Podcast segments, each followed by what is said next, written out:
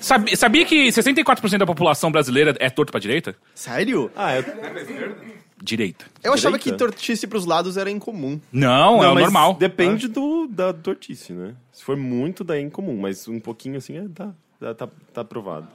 Tá na média. Mas aí a outra pessoa tem que inclinar pro lado oposto? pra Sim, dar certo? Sim. Não, mas Sim. envolve umas técnicas, senão não entra direito, não. Porque às vezes você pode, você pode, com um pinto em gancho, você pode a- a pegar a trompa de falópio, por exemplo. Oi? O quê? Eu pensei que essa ia me sair, sabe? Eu pensei que essa, essa ia funcionar. Eu, Eu achei. fiquei imaginando é, aquele, aquela ilustração, sabe, dos livros de ciências, assim. Ah, que parece um tourinho, né? Parece um tourinho? É, o úteros parece um tourinho, não parece? Livros de seis. Ah, sim. Viu? Todo Mas eu- mundo todo mundo me olhou com cara de idiota quando eu falei isso.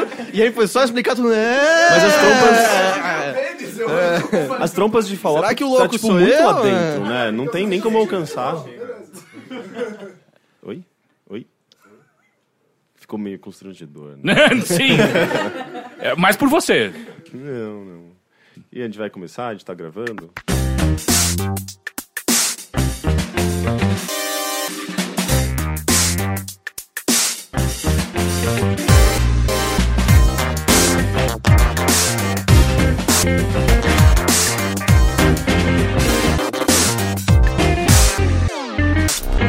Olá! E sejam bem-vindos ao primeiro especial de aniversário do Overloader. Meu nome é.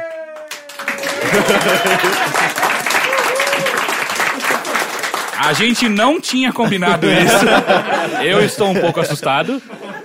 Mas meu nome é Caio Teixeira, eu estou aqui com. Henrique Sampaio. Heitor de Paula.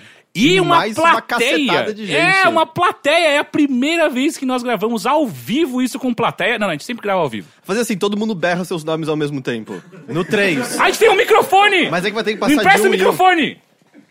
Japão! É a mesma coisa pra quem tá ouvindo em casa, cara. É, não pensei É. nisso, né? Esse microfone não é diferente do que eu tenho. de novo. Então, no 3. Um, dois, três. Caralho, eu preciso... Ninguém, ninguém fez, ninguém fez. Que porra, eu vou embora, eu vou É. embora. O, Cara, mi- ok. o mínimo que vocês têm que fazer é obedecer o que a É gente só fala aqui. berrar os seus nomes, é só isso. Se vocês todos esqueceram. Vamos lá, mais uma chance. Um, dois, três. Todo mundo chama Bruno, você viu É, isso? Eu, eu falei meu nome, eu acho que todo mundo vai ouvir Henrique porque eu tô bem pertinho do microfone. Que bom, Rick. Eu, eu sempre estragando a brincadeira. Roubando o né? protagonismo. Olá, tudo bem com vocês? Quanto tempo que eu não gravo isso aqui? Eu voltei só pro aniversário. É, na verdade, quem não tá aqui com a gente vai ter ouvido a sua volta antes, porque esse podcast especial sai pra todo mundo depois é, da a gente semana fez uma que agenda vem. escrota, né? Eu não entendi É, direito. não foi a gente, foi uma certa empresa de games. Mas, mas já percebeu?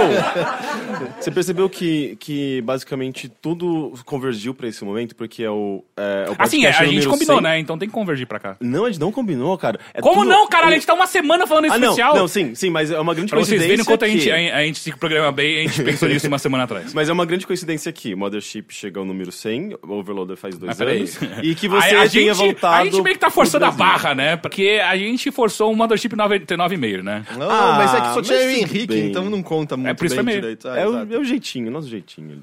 Onde, você tá querendo chegar com isso? Eu não entendi. Não, só que era uma, uma grande, um grande acontecimento. Eu- Sim, porque é o especial de dois anos do Overloader, cara! É, então eu queria falar, Hum. é, a gente tá muito feliz que vocês estejam todos aqui, tem bastante gente, ah, e eu acho que eu falo por todos do Overloader quando eu digo o que aconteceu com a vida de vocês pra estarem 11 da manhã de um sábado aqui com a gente gravando. Sério, pela cara de vocês, ninguém tem a resposta exata, né? Ele tem uma... Passa o microfone pra ele, a gente vai ter que começar a rodar esse microfone. ok. O motivo pra eu estar aqui é porque eu levei um chute da cara do meu filho que tava dormindo, então eu acordei e caí da cama. Ah, ok, É legal, um bom legal. motivo, Qual né? o tamanho do seu filho? Você na Muay Thai. Ele tem quatro anos, acho que tem meio metro de altura. Ah, ok, ele é mais alto que eu, então. Um pouquinho. Ah, mas enfim, esse é o aniversário de dois anos do Overloader e eu preciso deixar muito claro que a gente não planejou nada pra esse podcast. Ah, o Heitor tem umas o, Heitor, o Heitor aí. acordou e escreveu algumas Eu coisas. planejei meia dúzia de coisas, É? tipo, pequeniníssimas, então não conte com isso. Tá, mas antes disso, antes da gente ir pra esse tipo de coisa, eu queria que vocês falassem um pouquinho o que, que vocês acham, ou- acham não, vocês esperavam que a gente chegar, chegaria até aqui? Pra você antes. É, Ah, não sei. Tipo, não, A eu boa nunca... resposta. é, Sei lá, eu acho que na verdade mais pelo fato de que eu tava dedicado ao Overloader, embora eu estivesse fazendo coisas paralelas também, com a Mundo Estranho, com a Abril, mas é mais pelo fato de que. é, tipo, tava acontecendo, sabe? Tipo, e ao mesmo tempo eu tava percebendo que o Overloader tava, tava crescendo e avançando, a gente fazendo coisas legais, diferentes e avançando e progredindo. E era meio que, tipo, eu não ficava pensando. é, num objetivo específico ou num questão de tempo, mas era simplesmente a coisa ia fluindo, sabe? Então, tipo, meio que não é uma surpresa que a gente esteja atingindo dois anos. Eu acho que também não vai ser quando a gente chegar a cinco anos, porque simplesmente a coisa funciona, sabe? Pelo menos. Ah, eu devia ter falado antes, a dele foi tão melhor que Eu tava esperando que ele desse alguma dica pra eu fazer, só que ele falou tudo, né? Agora é. Puta. Mas eu quero saber de você, foda-se, se vira. Cara, não sei, é porque o Marcos de dois anos acho que chegou meio de surpresa pra mim, né? Porque, sei lá, até agora. Eu acho que a gente teve o primeiro momento de, bom, ou vai durar seis meses ou vai durar mais do que isso. Durou mais do que isso. Então agora eu acho que a gente tá for the long run, até porque a gente já teve tropeços e percalços, mas no fim das contas é só você continuar segurando a direção, que as coisas continuam indo em frente. Menos Então, quando você tá naquela. no aquaplanagem, né? Você tem que tomar cuidado. É verdade, eu nunca caí numa, sabia? É, eu já peguei, é horrível. É, então, ah, então não, acho que não tem nenhuma surpresa não, cara. Surpresa é ter tanta gente com a gente 11 da manhã. do- Sério, gente, 11 da manhã do sábado. vocês podiam estar transando agora, vocês podiam estar numa Às padaria. 11 da manhã de um sábado. Não, não, não. Você tá dormindo. Ah, às 11 da não, mas é acordar, acordar no sábado de manhã e transar é ótimo, cara. Você Não é começa o final de semana muito bem. Porque a gente vai sair daqui e ainda tem um dia inteiro pra vocês fazerem o que É. vocês quiserem, que é Eu, dormir. eu acho que a gente podia passar a sua pergunta pra alguém aqui. É surpreendente pra vocês ver Mas o sabe- Overloader fazendo dois anos. Sabe uma coisa? É só um, me um adendo. agora. Um a adendo, pergunta per- perdeu perdão. completamente É que o impacto. Uma coisa que me assustava um pouco, na verdade, quando a gente abriu o Overloader, que é, você lembra do Selector? É, Sim. Selector, né? Sim, sim, sim. era Do um- Félix. Exatamente. Era um Que hoje tá na ESPN. Na ESPM. É, ESPN. ESPM é a faculdade. né? ESPN, eu falei. Ah, ok. Tá. É, então, era um site que a gente acompanhava na época, né? Era uma referência pra gente, porque eles tinham um projeto gráfico legal, uma identidade visual legal, eles tinham uma equipe boa, era um É, site super ó, legal. o Félix, que tá na ESPN, a Bruna Penilhas, que tá na IGN. Ah, era dela? É, Ela, ela, Ela era estagiária era lá. de Ah, e o Leonardo Teixeira, que ele tá no Estadão, eu acho. Eu acho que sim. É. Uhum. Enfim, uma equipe muito boa eh, e a gente usava muito como referência. E a gente. eh, e quando eles fecharam, que foi exatamente na mesma época que a gente estava abrindo. eh, Não, não, não, não, não, não, Não? não. Foi um Eles depois? fecharam, eles fecharam, a gente tinha uns quase um ano. Ah, é? É. Entendi. E, e o Félix, eu lembro até do, do, do post dele, né? Dizendo que era um sonho dele e tudo mais, que eles, eles investiram muito naquilo, mas não funcionou. E o site fechou e eles não, não tiveram retorno e tal. E foi meio assustador, assim, porque a gente tava meio que seguindo o mesmo caminho, né? De um site independente. Não, a gente Tal. tava muito pior, porque eles tinham investidores, Exatamente. não. então, mas é, foi, de certa forma foi isso que matou o site. Eles não Uhum. tinham, eles não conseguiram o retorno para os investidores e não fazia sentido eles existirem, porque o site não rendia muita coisa. Na nada. verdade, na verdade, tem mais coisas assim, tipo, ah, o site até que dava dinheiro, só que ele tava dentro de uma estrutura que era muito maior do que ele, e essa estrutura tava sangrando. Então os investidores olharam pro Selector e falaram. Puta, cara, a gente, a gente prefere investir nos outros que são maiores do que continuar investindo no seu, mesmo que esteja dando lucro. E aí foi, foi, foi o que. que- É, e- tem, tem uma pessoa apontando aqui. O Alexandre quer falar, Pera, pera, quer pera. falar. Tem microfones, aí vocês têm que falar no microfone, hein? Teve o Save Game também, que também. Né, O save game do Brainstorm 9, que era o Corraine editando. Na verdade, não, eu, eu fui o primeiro editor do save game. Foi? Sério? Yep. Gente, como a gente não sabe disso? Pois, pois é, pois- eu tava no, eu tava no IG ainda. Você não podia falar pra ninguém? Não, não era, não era segredo. É? Foi, é pra mim, essa é a primeira que- vez que eu tô ouvindo falar. falha eu- de comunicação. Eu, só- eu, só- eu só não, não espalhei pra todo mundo. Isso é- não é, É, a é. definição de um segredo? Não, eu, eu- não tava tipo, "Hum, não posso contar pra ninguém. É só tipo, ninguém perguntou, foda-se, é, eu que faço isso. Ah, eu era editor e a minha primeira repórter foi a Juliana Isabelle. Ah, eu lembro dessa época. É! Mas, é, tá, não, tá, isso não era um segredo. Isso... Exato, exato, não era um segredo. Mas enfim, existiu o, o Save Game, que é um projeto, era um projeto muito legal do, do, do B9. ah, que daí depois que eu saí, o Corraine entrou. O Dudu também. Dudu entrou e tinha mais alguém. Laura. Laura, Laura Bu também tava lá no, no, no Save Game. Que eu também não sei o porquê que, que eles foram diminuindo a, a carga de matérias deles, mas enfim, ele era um projeto muito interessante. Então, A mas verdade é... é- que o Overloader se alimenta da alma de sites fechados e é por isso que a gente tá aqui e eles não. Por isso que eu pareço mais jovem a cada dia também. Não sei se vocês separaram. Então, mas eu acho curioso isso, né? De todos esses sites, todos eles sites interessantes, o Overloader foi o que permaneceu, desses sites que surgi- surgiram nessa época. E por conta de vocês, olha que lindo. Mas é literalmente por conta do público, né, que financia, porque os outros sites não tiveram campanhas de crowd, crowdfunding. E o Overloader basicamente se mantém por crowdfunding. Tipo, a gente tem de vez em quando patrocinadores eh, eh, e campanhas, a gente trabalha com, com anunciantes, mas ah, o que mantém em pé mesmo o Overloader é o público. Sim, e, e eu digo mais, a gente. Que eu acho que a gente nunca pode esquecer também que a gente tem uma parcela de sorte do caralho, né? Puta que pariu. A gente tem sorte do- dos leitores e ouvintes que a gente tem, e a gente tem sorte também do momento que a gente apareceu, porque a gente foi o primeiro site a fazer isso. Se a gente não tivesse sido o primeiro, talvez a gente não tivesse tido o sucesso de campanha que a gente teve. E também as oportunidades, por exemplo, a gente apareceu na Folha. Sabe? Tipo, Logo no comecinho, Logo né? no começo do Overloader, a gente foi capa de negócios da Folha por conta do nosso crowdfunding, do Patreon. E isso é uma sorte do caralho, sabe? Tipo, Aquela isso- foto que eu não sei o que fazer com os meus braços. e Aquela tal. foto que a gente tá como uma boy band, né? É, mas é uma boy band indie, Uhum. pelo menos. É, o É. Teixeira tá usando um papete. Acho que Mas é que Eu não não aparecia, tenho né? papete, eu só fico ofendido que você pensou que eu, Eu, estaria de não, não, papete. você, não, tinha uma papete. Não, Eu não com tenho chin- papete. Você tava Não, com não, eu lembro do Bernardo destruir uma papete. Não! Não, cara, não. é, Papete nunca existiu na minha vida. Imagina, imagina o Teixeira agora com papete e pochete. Não, porque combina muito com Teixeira papete. Tipo, me parece muito tipo de coisa. É que nem essa camiseta que ele tá usando agora. Ah, não, é Eu bonitinha, gosto da minha camiseta. É É, não, eu sei que bonitinha. você gosta. A gente não gosta. Não, eu gosto, Ah, ah, eu gosto. Você que não, você é o padrãozinho, né? É, Que- talvez. Mas é que. Eu esqueci o que eu ia falar agora. Diz o É, homem com 40 camisetas pretas. Exato, exato. Eu sei exatamente como eu vou me vestir todos os dias de manhã. É um problema a menos, né? É, porque eu lembro de você, tipo, você já usou pullover. Sim. Não, eu não uso ironicamente, é, não ironicamente, Aham. o que é estranho, só parece o Jerry do Parks and Recreation todas as vezes que você usa aquele negócio. Uma vez eu abri a porta da sua casa e você tava usando um hobby de Jedi porque tava frio. então, tipo, o papete tá ali, tá ligado? É, não seria a pior coisa que eu já vi você usar. Eu acho Ele que poderia usar ser- é, gola rolê, por exemplo. É muito Mas pior. é Olha chique. que grande Não, é ideia. muito ruim. Cara, eu não Tá entendo louco? nada. Não, não, é muito, muito cafona. Eu, Sabe que você eu só tem considero camiseta cafona. preta, né? Você não faz a menor ideia. Gola rolê não é aquela coisa que francês usa? É, Às vezes, sim, sempre. usar, eu Não acho. é? Então, é, é da hora, cara. Não é, é, é não, elegante. Eu acho, eu acho muito cafona. Eu não sei, eu, eu, eu não sei. Eu, Fala, eu quem não é que sou acha nem gola ninguém rolê elegante? moda também, né? Nin- Ninguém... Primeiro, Ah, as pessoas não é, sabem o que é gola rolê. porra. Segundo, ninguém acha.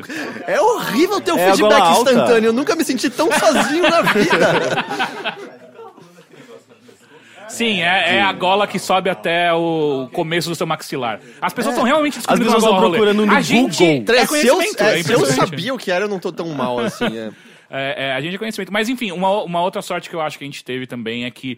ah, não, na verdade, não é sorte, é resiliência. Que a gente conseguiu fazer coisas que eu não imaginaria que a gente conseguiria fazer. Que é, por exemplo, a gente perdeu o nosso primeiro estúdio e a gente conseguiu existir ainda depois daquilo. Porque ah, naquele momento, onde, quando eu saí do meu apartamento. Ele queim, pegou fogo, gente. Na verdade, fui Mentira. eu. Eu queria o dinheiro do seguro. E aí depois que eu queimei, depois que eu queimei, eu falei, nunca faz paguei sentido, seguro faz, nenhum. faz sentido. É, enfim, naquele momento eu falei, caralho, vai acabar essa porra, né? Não tem É, eu nunca pensei isso. Ah, é? Eu tava muito de boa. É, então, é que eu sinto que ah, ah, os papéis no Overloader são muito bem definidos. Nunca falados, mas acho que bem definidos. Que é.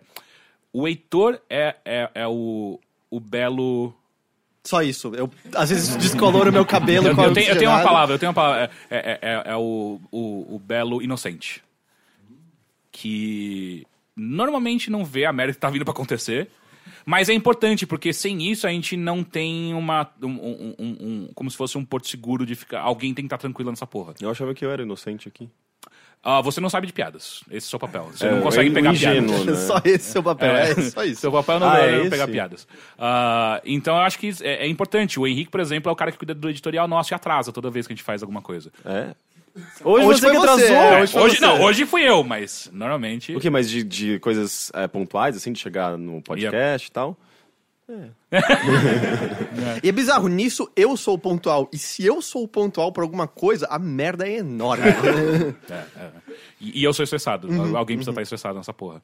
Ah, então eu acho que a resiliência disso acontecer, por exemplo, quando isso aconteceu, foi tipo, do, da gente perder o nosso estúdio e a gente continuar existindo. Não só existindo, como a gente melhorou nossa qualidade de conteúdo, de entrega de muitas coisas. Por exemplo, as nossas transmissões ficaram muito melhores. Ah, ah, é realmente impressionante. São coisas. E são coisas que. Ah, eu não sei vocês, mas eu nunca parei pra pensar e, tipo, não, não, a gente tem que ser assim agora, sabe? Sempre foi uma coisa natural. Tipo, ah, a gente faz isso agora. Não, meu segredo é nunca parar pra pensar. É, não, exato. É da onde vem o belo inocente. Uhum, é você não parar pra pensar nunca. É só assustador às vezes. Oi? É, exato. Uhum. É, é muito assustador às vezes. Mas enfim, é, é, com esse preâmbulo todo, eu digo que eu tô muito feliz que a gente tá no nosso segundo ano. Sim. Com várias mudanças. É, é completamente diferente do que o plano que, que eu pensei, pelo menos inicialmente, do site. Ah, mas eu também nunca consegui pensar muito longe. Então o meu máximo é três meses e olhe lá. Ah, e ainda assim eu não sigo o que eu penso e eu esqueço. Então, e eu sou planejador da equipe. Então dá pra pensar aí o que vem A pela frente. merda né? tá- é uma formulinha perfeita pra, pra porcaria, né? Pois é, eu vou compartilhar isso aqui. É, quando o Teixeira tinha acabado de ser contratado pela Riot e foi fazer aquela viagem, foram três semanas. Foram 20 dias. É, durante esse tempo, ele obviamente não poderia estar cuidando das tarefas administrativas do site. Afinal, ele estava ocupado com outras coisas. E aí, dois dias antes da viagem, eu viro pro Teixeira e falei, cara, me passa a sua agenda então, né? Porque eu preciso estar ciente de pagamentos, reuniões. Não, não uso agenda. Eu, Como assim você não usa agenda? Eu acordo "Não, de não, manhã é." com uma ligação. Ô, você não tá numa reunião? Puta que pariu. E aí eu comecei a entender porque tem tantas coisas que você esquecia o tempo todo. As cabines, né? As cabines, os pagamentos. Eu perdi duas, né? As reuniões. Perdi É, duas perdeu cabines. três, eu acho. é, aham. Eu esqueci da. E, e duas delas eram filmes que eu queria assistir. Então é. Eu também. Eu, inclusive, eu quis ir pra cabine. Então é, se alguém um dia perguntar pra vocês qual é a coisa mais importante pra você tocar um negócio, sorte. Sorte, com certeza, é a coisa mais importante de todas. A gente já tá falando que nem a Bel, Bel Peixe lá. Não vamos eternizar essa porra, por favor. Por favor, não vamos eternizar essa porra. Até porque por já tiraram favor. do ar, os pessoal já esqueceram, vamos... vamos- É, exato. Nunca não aconteceu. vamos, não vamos. Mas enfim, é sorte, é, sem Uhum. dúvida nenhuma. Sorte. sorte e fingir muito bem que você sabe o que você tá fazendo. Eu tava pensando no nosso nome tipo com EEK, que é Heitor Henrique Caio, entendeu? Ah, é esse- Para, cara. Não faz isso, não. É... Enfim, o Heitor tinha feito uma pergunta antes de- desse preâmbulo todo começar que ninguém respondeu, né? Ah, é, então vamos mudar um pouco. Qual a perspectiva de vocês, de alguns de vocês? Eu tô vendo que tem uns estão envergonhados de quererem pegar no microfone. Eu tô olhando pra vocês. Nossa, mas que mesmo, pergunta é. complexa. Qual a perspectiva de vocês? Não, do tipo, como é, como é pra vocês Pra olhando vida. de fora, do tipo, parece que a gente é mais planejado do que a gente é, parece que a gente é estruturado, parece que a gente sabe o que a gente vai fazer semana que vem. Ah, eu sei qual que ou é é muito óbvio que a gente tá meio que correndo com as calças nas mãos. É só e- assistir, é só assistir a transmissão, o Ok, Show, ok, temos uma que pessoa aqui. Você sabe a resposta. Fala, fala o nome e aí responde. Nome, idade Quanto e tempo tá sem veio. beber? Meu nome é Qual- Diego. caravana da onde? A caravana é de Osasco. Puta que pariu! Da minha terra. Primeiramente, é, primeiramente eu sinto muito, mas é, Fala garoto, fala garota. É. Caralho, sim, a partir de agora é assim. É, pra mim, pelo que eu vi agora, na verdade. não, não, sem contar agora, porque agora a gente Não, entregou ó, o ouro, desculpa, né? Agora Minha é... perspectiva mudou. Assim, para antes desse momento, antes eu acreditava realmente se vocês tinham um planejamento e tudo mais, que as coisas seguiriam em frente. Agora, pra mim, é o planejamento dos doentes do South Park. que o plano 1 um é roubar as cuecas. Plano 2, interrogação. E o plano 3, dominar o mundo. é, É, é, não tá tão longe disso, assim. Eu acho que ah, uma anedota que tem ah, ah, do IG, que foi uma vez um cara tava conversando com o pessoal e tal, ah, e aí tinha que entregar alguma coisa, não lembro o que, que era, mas ah, o chefe virou, tá, esse daí é o plano A e o plano B. É, o plano B é fazer o plano A funcionar, né? Eu acho que o Overloader é meio que isso, cara. É, o plano A é continuar o Overloader funcionando. E o B é o mesmo que o A. Na real, se é uma coisa, eu acho que é. Houve algum momento em que a gente tava tentando fazer tudo muito mais regrado, estruturado. E se uma coisa. Eu não sei se é porque nós três agimos assim, mas. A impressão que eu tenho é que quanto mais você estrutura, menos você age, sabe? Do tipo, a gente tava tão preocupado em fazer as coisas do jeito que a gente tava pensando que nada acontecia. Até que a gente olhou e falou: quer saber, vamos fazer e ver o que acontece e vai alterando depois de acordo com isso? E aí. Agora eu tô muito bel peixe, né? Até agora. É, meu nome é Bruno. Fala, garoto! Bruno, 29 anos, São Paulo. Ok.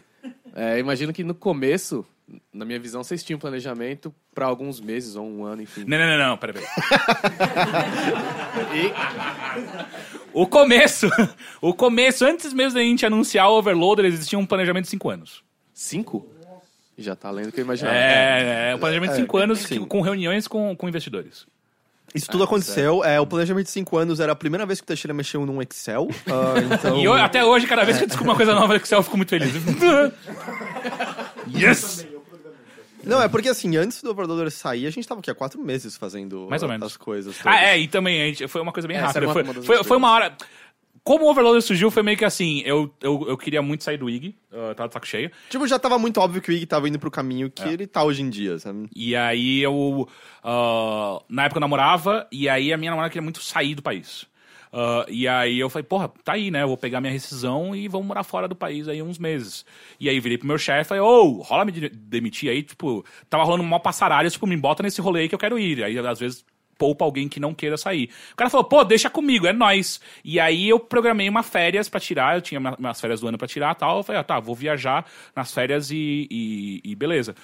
Ah, um dia antes de sair de férias, o meu chefe me chama, ô, então não rola de te demitir, não. E aí eu. eu tava quase alugando meu apartamento em Nova York já. E aí. E aí, então, tá, né? Daí eu fiquei puto da, da vida. E na, durante as minhas férias eu fiquei, cara, eu preciso sair daí, preciso sair daí, preciso sair daí. E aí quando eu voltei, a primeira coisa que eu falei foi falar com o Henrique, tipo, ô, você tinha uma, uma ideia de um site, lembra uma vez a gente conversou? Na verdade era ideia pro Arena, pra transformar a Arena em algo mais gamificado, Só alguma pra coisa assim. Não, claro, nem isso era. já era mais ou menos um, um ou dois meses depois que o Corra tinha ido embora pra Manaus, pra quem acompanha o Game Sim, mas essa ideia, esse plano, tipo, era, tinha, existia desde 2013, Aí, ó, 2012. Era tipo, era Ou você tava época fazendo um site pelas minhas costas. Sim, não, eu super tava, eu, eu chamei o Olha, Heitor. filha, filha da puta! Filha da puta! Eu envolvi o Heitor, é, O Jorge, que já gravou Jorge a gente. Juliano, que trabalha. é, que já gravou com a gente. Não, o Juliano nunca gravou, né? É, o Guilherme Bova, que é um designer, e, e a gente. E a ideia era justamente um site meio Giant Bomb, lá, de- Giant Bomb, meio gamificado. Mas, enfim, esse projeto acabou morrendo, porque, tipo, eu acabei. Que não tinha o fogo Não, da eu paixão vou que falar, era não, eu. não, Sabe eu o vou que falar aconteceu? porque, porque, porque que morreu o projeto. Porque eu pedi demissão pela primeira vez do IG, e aí o meu salário foi diluído pra todo mundo que tava lá. O Rick, ah, eu ganhei mais dinheiro, vou ficar aqui. Foi exatamente isso. É verdade, é verdade. O Heitor pediu demissão. O que a gente faz com esse salário aí? Ah, divide pra todo mundo, foda-se.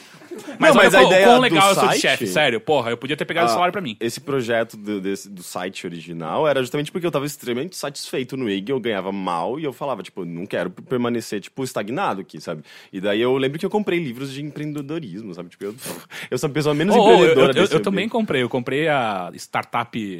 The enxuta! Startup, a startup enxuta. Eu, Eu li 15 páginas e joguei fora. É, exatamente, tá lá guardado. Eu só peguei, tipo, o mapa, como que era aquele mapa O- business plan lá do... o Canvas. O Canvas, sim. Daí, Ah, tipo, eu tenho um canvas do Overloader no meu Você computador. tem? Tenho, Sério? tenho. É, mas era. Cara, eu era mais, tentei- um, era mais um minigame pra mim do que qualquer. Eu não conseguia ver aquilo como. Gente, eu tô desenhando. Esse mapinha é legal, bonitinho, tá organizado, mas o que, que eu faço com isso agora? Eu, não eu- eu- eu ter realmente tentei visão. me enganar que eu era um empreendedor. Sim, eu Eu- eu- eu- com bastante força. Mas assim. aconteceu, enfim, tipo, se não fosse por Não, não, a gente não é pela... pelo amor de Deus, Não, mas se não não é. fosse por essa, talvez, essa tentativa, sei lá, tipo, ins- essa inicial e essa junção, depois essa troca de ideias, com tudo que já tinha sido conversado até comigo, com o Heitor e tal, acho que, sei lá, o Overlord não teria, não estaria acontecendo dessa forma, Ah, é, é, se não fosse a, a quase esfaqueada pelas costas que vocês me deram, não ia existir o Overloader, é isso? Ok, ok. E o nome Overloader existe desde aquela época, inclusive. Não, você tá louco? Era outro nome. Não, ele existia desde aquela época. Eu que dei esse nome. De onde você acha que su- surgiu o Overloader? Eu fico imaginando se alguém, se alguém um- algum dia quiser escrever. a se, se alguém algum dia quiser escrever a história do Overloader, não pode perguntar pra mim. Não, é tanto que quando a gente tava tentando decidir o nome, eu fiquei, cara, ruptura de cristais. Não, Não, isso, essa- era, isso era o podcast. Não, cara, essa merda era o podcast, É, cara. não, mas tinham vários que eu queria pro site também, Eletrópole, cara. Eletrópole não é um bom nome, cara. Não, cara, é um programa da cultura, velho. É um Você programa lembra, da Ah, você é. lembra daquele, é, daquele podcast que a gente ia fazer que era Overdose? Na A gente tá hora... saindo Games on the Rocks pra 11 overdose. Tipo, pô, a gente tá indo do álcool pras drogas, da hora. E, tipo, literalmente fazia dois meses que alguém que a gente conhecia tinha morrido de overdose e a gente não percebeu que era uma má ideia no início. A gente discutiu uns dois dias overdose. Mas o, overlo- o nome Overloaders, tanto que na época que o Rick criou, Ah, eu já, eu, eu já tirei falei- o E. Não, Quê? já tava sem Não, o eu E. tava sem. eu Porque fiz acabei de falar. eu- Foi por causa de Grindr que tem É. o, o R mudo Porque lá. na o época ER. eu já falei, Rick, eu acho que não ter o E é idiota. Ah, é. e aí eu fiquei gente, Rick. É, e aí depois, na nova reunião, eu falei, eu continuo achando que não ter o E é idiota. Mas eu perdi, claramente. Lógico, lógico. Mas ah, os sites mais modernos e mais interessantes tinha, não tinham E também. Tumblr, Giant Bomb. Giant Bomber. Ele não tem E. É verdade. Mas enfim, é isso. Ok, alguém tem mais alguma Não, perspectiva? não, mas peraí, ele não continuou. Ah, Ele, ele não ele começou continuou, a falar mal, e foi eu mal, foi cortei mal, é, ele não, tá- e foda-se. Não, eu só tava comentando que eu achei, imaginei que tinha um planejamento inicial, talvez não a tanto, tão longo prazo como você falou que era de 5 anos. Então, mas só que esse planejamento só surgiu porque... a- A gente foi pressionado. Vocês não sabem, mas só que tem um quarto sócio no Overloader. Tem? É um fantasma. Caralho, porra, Henrique, sério? cacete, o Zander, porra. Ah, o Zander! Aí, aí vocês entendem porque que eu sou o cara do, do- do- do parte administrativa contábil, né? Nunca Sim, me a gente, tem um coloquei quarto, nessa a gente tem um quarto sócio no Overloader. Ele já gravou bilheteria com a gente. É, é o Zander. Ele é sócio, ele é sócio minoritário, mas só que ele é sócio também. Ele me assustava um pouco. Por Porque a gente fazia umas reuniões ele era. ele assustava gente. Ah, sim, é, então. Porque o Zander, ele era Business Intelligence no, no IG. Então, ele foi o cara que... O primeiro cara que eu sentei, tipo... Ok, como que eu faço pra abrir uma empresa? E aí, ele que, que, que insistiu bastante na gente fazer esses planejamentos de longo prazo, de cinco anos, caralho, quatro. E E ele, ele- que sabia mexer no Excel, ele que me ensinou. E ele falava, vocês vão passar fome, vocês vão É, varar é. a noite. Eu falei, é, é, de fato, tudo isso aconteceu. Mas- Exato! Qual dentro do plano esses cinco anos tá agora? Zero. dois? Absolutamente zero. É assim, começa, começa que assim, a gente fez um planejamento de- do primeiro ano muito mais conservador do que aconteceu. O Overloader cresceu muito mais rápido do que o nosso primeiro ano ah, ditava. Mas, ao mesmo tempo, a gente mandou muito mal no planejamento de, de grana. Ah, porque, por exemplo, eu saí do IG. ah, Foda-se, vou li- liberar valores. Eu, eu tinha 20 mil reais na minha conta. Eu falei, cara, eu consigo viver aí uns seis meses. Tá? Eu vivi dois. Com 20 mil reais? Que, que, onde você gastou tudo isso? É, eu botei uma boa parte no Overloader. E a, a outra parte é. Nossa, quanto dinheiro! Acho que dá pra beber hoje. todo, o, todo o dia. Todo o dia. Nossa, eu quero muito comprar essa coisa. Yeah, eu tenho dinheiro pra isso. E foi assim. É, eu lembro que eu comprei um Wii U e vendi seis meses depois. É, pois é. Ah, mas. é, então. Então, assim, o planejamento ah, de, de audiência nosso foi muito conservador, mas o de grana foi muito otimista. Mesmo quando na hora você olhava no papel, nossa, que bosta, eu nunca vou ganhar um salário com isso aqui. E aí a gente tinha um problema muito sério de, de conseguir conciliar essas duas coisas. Só que hoje, olhando pra trás, tipo, a gente tá muito melhor do que a planilha mostrava. Mas é que na planilha original a gente nunca a gente não cogitava crowdfunding. Não. E sem falar que a gente não, sabe, não tinha a menor ideia é, do quanto a gente poderia ganhar com crowdfunding. É, então era, na verdade, era, a gente cogitava investimentos mesmo. E isso nunca se concretizou, embora a gente mirasse bastante nisso no começo. A gente conversou com diferentes possíveis investidores. Quatro. Quatro, né? É, e era meio. Nessa época eu tava muito perdido, porque eu não sabia o que ia ser o É, eu lembro sabia das reuniões com o Henrique. o- a Era é, sabe? um investidor, o cara milionário, e o Henrique fazia umas perguntas do tipo: Tá, mas como funciona? e o investidor olhando pra minha cara, eu. é, enfim, existe esse plano. É, ah, que essa foi a época que mais eu tive que fingir que eu sabia o que eu tava fazendo. Que era sentar É, eu na frente do eu investidor e mostrar fingindo. um plano de dois, três, cinco anos e. E aí a gente ouvir de investidor, mas cadê o custo de jurídico de vocês aqui? E a gente, quê? É, não, porque vocês podem ser processados. O quê? A gente pode ser processado? Por quê? O que a gente fez? Cadê o custo? É, cadê o custo das máquinas que vocês vão ter? É. Ah, eu tenho um iPad da minha mãe aqui que eu Não, tô não, não, levando não. pra O meu iPad, tipo, eu mostrando a apresentação do meu iPad, ele, tá, mas esse iPad quanto custa? Eu- aliás, é, esse iPad da empresa? Eu falei, não, é meu. Tá, mas você tá usando pra empresa. Sim, então tem um custo pra empresa. Não, não, eu já tinha ele. Não, não, mas o custo da empresa. Tipo, a cara, a gente não sai pra esse negócio de investimento, sério, tipo, foda-se. É, porque, tipo, sei lá, eu, o Heitor. É que você já, já lidava um pouco com isso na. na eh, esses diálogos com diferentes, sei lá, tipo, anunciantes, por exemplo, Uhum. uma, coisa- uma parte mais de negócios no IG, e a gente sempre foi mais focado em conteúdo. E a gente, de certa forma, continua man- mantendo essa estrutura, né? É, Rapidinho, o cara atrás de você tá mó triste. Ele tá com cara de triste. Eu- Não, ele tá com cara de triste. Dá um abraço nele, por favor. Sério, dá um abraço nele. Vem cá. Ó, é o aconteceu, aconteceu um abraço. Aconteceu Obrigado, um abraço. Aconteceu um obrigado. Eu abraço. Tá, mas continua. Só uma dúvida agora, na verdade. Quais são os indicadores que vocês usam? Assim, por exemplo, se é acesso na webpage, se é download, se é, é, enfim, anúncio no site, dinheiro especificamente. E se tem Ah. algum peso diferente? De. de Pra de medir o, sucesso. de o, de- sucesso, é, os steps diz? que vocês... É, o primeiro é não morrer de fome. Esse é um, Não, e, esse é e um na bom. real é, é meio que esse o principal, porque. Sei lá, tem os números não são escondidos. Se você entrar lá no Overloader parte de publicidade, você vai ver que, tipo, ah, os page views são ok, mas nada absurdos. Mas outros números são evidentemente baixos pra uma média. Tipo, o nosso canal de YouTube tem 6 mil assinantes.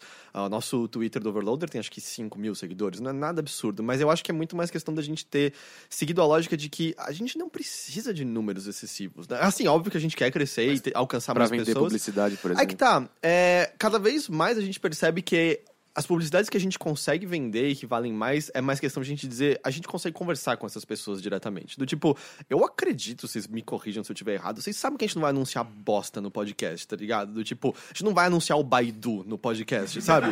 É... Eles procuraram a gente. É, en- entendi isso. E então é mais questão de, se a gente tá falando sobre isso lá, provavelmente a gente viu que era legal, sabe? E cada vez mais me parece, o Teixeira, até onde eu sei, concorda comigo, que você lutar no mesmo oceano que as pessoas por números insanos não vai fazer sentido. Até porque a gente não vai bater de frente com All Jogos, a gente não vai bater de frente com IGN, a gente não vai bater de frente com Jovem Nerd, Omelete e tal. Ah, então pra gente faz muito mais sentido estar falando diretamente com pessoas, e as pesquisas que a gente fez mostram que vocês nos ouvem, sabe? Ah, e meio que se focar nisso e fazer esses números, entre aspas, pequenos serem valiosos, porque quantos veículos têm números enormes cuja porcentagem que de fato ouve o que eles estão falando é mínima, sabe? Tipo, quantos, por exemplo, youtubers têm milhões de assinantes e você vai ver quantos views tem cada vídeo, tipo, 1% disso, sabe? 5% disso. Eu acho que meio esse o caminho que a gente acabou achando mais interessante seguir. É, além disso, a gente também. Aí falando mais em números concretos, é, a gente se preocupa mais, por exemplo, com, com tempo de, de, de, ah, acesso, por exemplo, quanto as pessoas ficam na, na página, ah, se estão escutando o nosso podcast, ah, quantas pessoas, qual, qual é a porcentagem de assinantes que a gente tem no, no YouTube que assistem aos nossos vídeos de fato, quanto tempo, porque a gente tem. Se você usa o YouTube eh, e já postou algum vídeo, você sabe que você consegue ver coisas do tipo quanto, quanto, qual é a porcentagem que assistiu eh, 100% do seu vídeo, só 20% e tal. Então, pra gente acaba se tornando cada vez mais uma questão de entrega de qualidade e qualidade de não só do conteúdo, mas também da audiência, porque a gente precisa muito que quando a gente for vender o Overloader, ah, fique A muito gente vai vender claro. Overload.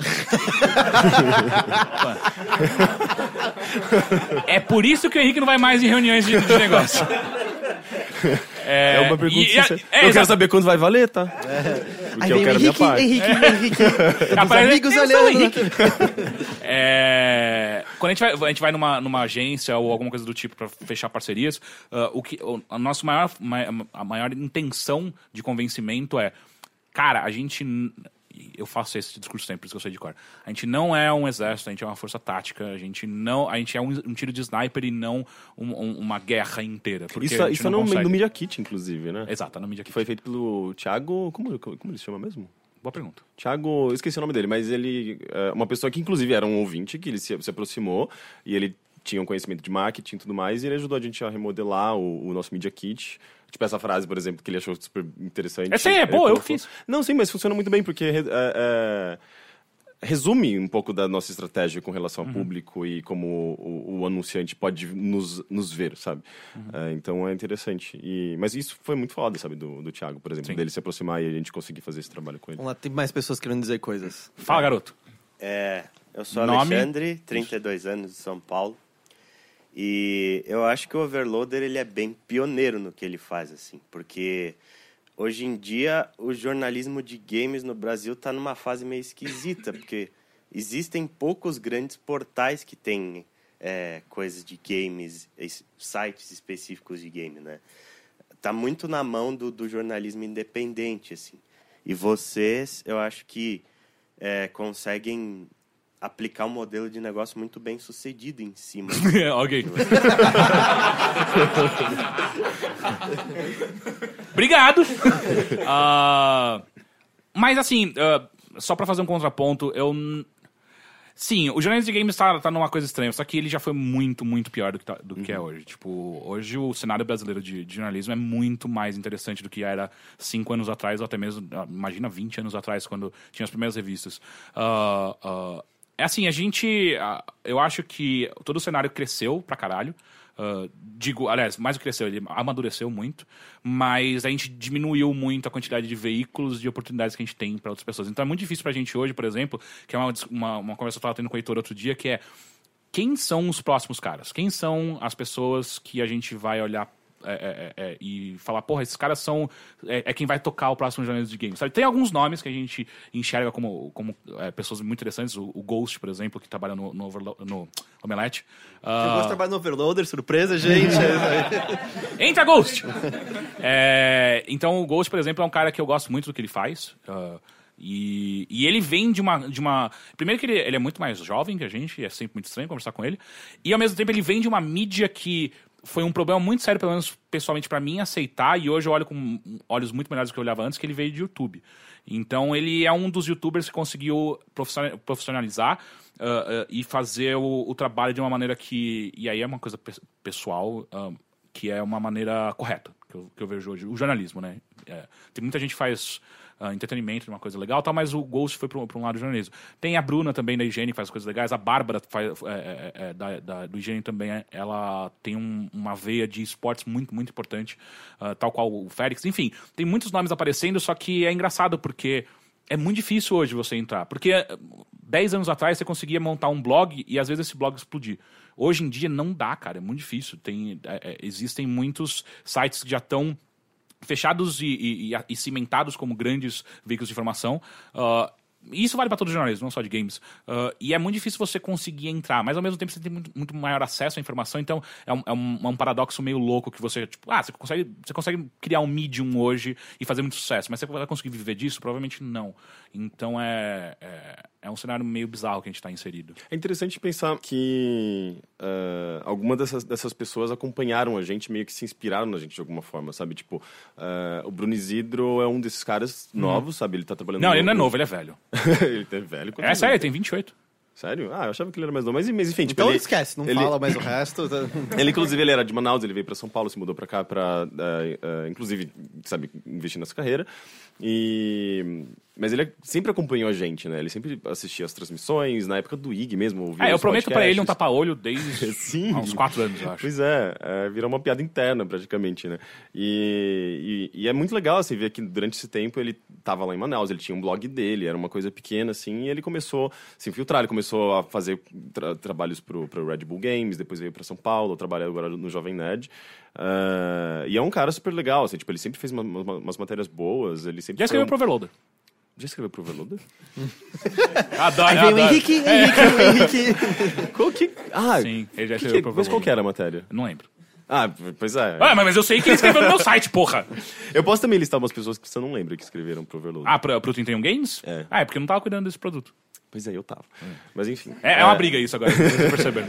Mas enfim, é... e é, é muito foda, assim, tipo, perceber que. Até hoje, sei lá, tipo, ele, ele conversa com a gente, assim, ainda com essa relação de. É, Ah, vocês foram os caras que meio que, tipo, me inspiraram, de certa forma, sabe? Tipo, dá, dá pra perceber um pouco isso. Eu acho, eu, eu, sei lá, eu me sinto muito orgulhoso de perceber que a gente teve um pouco desse impacto, sabe? Tipo, de mostrar uma perspectiva dentro do jornalismo de games, sabe? Que obviamente não é, não é original, a gente também se inspira em outras pessoas, a gente se inspira em outros veículos, o Giant Bomb, Polygon, eh, outros jornalistas de fora. Me inspira em você, Rick. Mas é. Agora vocês estão se sentindo como eu fico quando isso acontece. Mas daí, tipo, tem esse ciclo, sabe? Tipo, é... de inspirações. É lindo, né? Ah, tinha mais gente, você queria falar? Fala, garoto. Nome, idade e de onde veio. Vila, 34 anos, aqui de São Paulo mesmo. É, na verdade, são duas questões. Uma é mais conteúdo autoral de games no Brasil. A maioria dos sites só replica notícia de fora, que tem mais acesso. As empresas grandes estão tudo lá fora, Nintendo nem aqui tá. Então é um, tem que ser assim. E vocês tentam fazer isso. Quanto difícil é fazer conteúdo autoral próprio sobre jogos no Brasil? São duas. Preciso falar duas. Essa é uma. E a outra? E a outra é sobre publicidade, alguma coisa, ou ah, sobre o caso específico de publicidade de vocês, que foi o jogo do Alien. Tá, é. Foi, foi tipo uma vali- validação. Eu falei, nossa, depois disso daí eu go- gosto mais ainda de vocês do que eu gostava antes. É.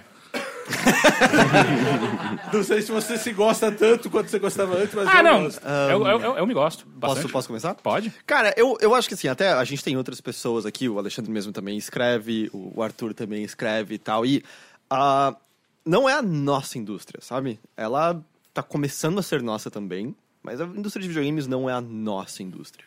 Então, diante disso, é meio inevitável que boa parte do conteúdo venha de fora. Assim como quem escreve sobre cinema, por mais que a gente tenha ah, cinema brasileiro, a maior parte tem que vir de fora porque, cara, é a indústria deles, não é nossa. Então, eu acho que, assim, em parte, você ficar lutando contra isso é, é lutar contra um monstro invisível, sabe? Você não vai ganhar essa luta. Eu acho que o, o que você tem que fazer, o que é interessante, é justamente então nessa hora escolher quais batalhas você quer enfrentar. Do tipo, tá, isso aqui não vai ter como ser autoral. Eu posso talvez inserir alguma opinião, inserir um pouco do meu toque nessa notícia, mas a notícia vai ser replicada e o Polygon vai dar antes, e o Kotaku vai dar antes, e o, sei lá, o GameSpot vai dar antes. Tipo, não adianta, não adianta. Tipo, o Eurogamer vai ter mais oportunidades que a gente, ponto final. É, é meio você tem que aceitar isso antes, eu acho que de, antes de querer entrar em algumas dessas indústrias, senão você só vai ficar triste o tempo todo. Eu sei disso porque há uns 5 anos eu só ficava triste o tempo todo. É...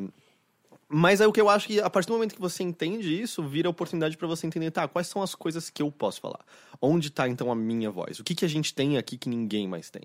Ah, e aí daí que você vê as coisas interessantes surgindo, tipo, ah, os nossos indies desenvolvendo coisas legais aqui, a nossa comunidade de speedrun, ah, o amor, vamos dizer, que o Brasil tem para certos jogos e como isso reflete na, em algumas das criações que a gente tem aqui, ah, quais são as cenas culturais de jogos que a gente tem aqui ocorrendo, e aí, claro que você pode espalhar isso para outras coisas como cinema ou mesmo eventos que tangenciam videogames, mas estão dentro dessa cultura pop como um todo, sabe? Eu acho que é mais questão disso, de... É, as notícias do Overloader, se você olhar, você vai encontrar meio que iguais em, em outros veículos, sabe? Vai ter alguma coisa que talvez a gente tenha tentado completar um pouco mais, uma que a gente tentou inserir uma piadinha, ou um pouco do tom da própria voz, mas não é lá que você vai encontrar autoria, sabe? É, é meio assim que eu sinto. Eu acho que é uma rendição que você precisa aceitar, porque, cara, isso aqui é Brasil, né? Como já disse Vin Diesel. É, então, no, tipo, a gente tem que aceitar, é a nossa realidade, é o nosso país, e a gente tem essas fraquezas, mas a gente tem diversas outras forças. Eu acho que é questão da gente progressi- progressivamente explorar essas forças que a gente possui, que eu acho que muitas delas estão dormentes ainda, sabe? É E a partir do momento também que você pensa um pouco fora da caixa, que você é, tenta ser meio inusitado ou meio até meio inadequado, sabe? Você com- começa perceber que, sei lá, você pode fazer um jornalismo diferente, simplesmente, sabe? A gente tem acesso a, a grandes nomes da indústria, sabe? Tipo, teve uma matéria minha lá do ano passado que eu perguntei para várias pessoas, pelo Twitter mesmo, tipo, ah, qual que é seu livro favorito, sabe? Tipo, e a partir disso você consegue fazer um jornalismo de game diferente. Ali, por mais que fosse é, é, sobre literatura, mas eu tava falando com game designers, sabe, é, celebrados no mundo inteiro. E a gente tem acesso, sabe? A gente consegue mandar e-mail, a gente consegue, a gente tem assessoria no Brasil hoje que tá, eh, que permite que a gente tenha esse acesso mais fácil a, a alguns nomes lá de fora. Eh, e mesmo assim, tipo, mesmo se você não tiver o apoio da assessoria, você pode ser cara de pau e mandar e-mail e, enfim, tipo, se você for atrás, meio que você consegue. E, e como o Heitor falou, a gente tem as histórias brasileiras aqui também, a gente tem pessoas interessantíssimas e tem um cenário muito legal. E quando você olha para cá e começa a perceber que tem uma riqueza muito grande aqui também, eh, e talvez as, as pessoas só não estejam olhando e falando sobre isso, eh, você vê que eh, porra, é, a gente tem que olhar e, e pegar essas histórias e divulgar, sabe? Explorar essas, essas narrativas aqui também. Tem coisas valiosíssimas, sabe? Tipo, não só da, do, do- dos jogos, mas as, as pessoas por trás desses jogos, né? Então, é, é meio que rola esse, esse, esse, esse gingado, né? Tipo, de você tentar fazer um pouco diferente do que está sendo feito lá fora, porque se você for copiar, todos os outros sites já fazem isso. E, e também olhar para cá e ter acesso, entrar no, no, no, no grupo lá do Facebook onde essas pessoas estão, ou, ou falar com elas diretamente no Twitter, enfim, é tipo, meio que se envolver com isso, né? Pessoalmente mesmo, conhecer as pessoas e tal. E, sei lá, a Mauro e o Santo, por exemplo, que partic- participaram do, do podcast, que são alguns dos nomes mais importantes atualmente da indústria de games eh, independente aqui no Brasil.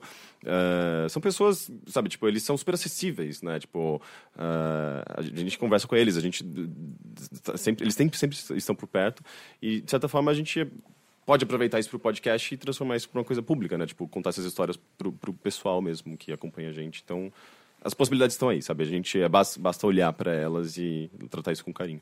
E tem que tomar cuidado que uma coisa que a gente tem que fazer com bastante frequência. Na verdade, a gente não faz mais porque se tornou o nosso, a nossa linha editorial. Mas é você definir o que é sucesso pra você.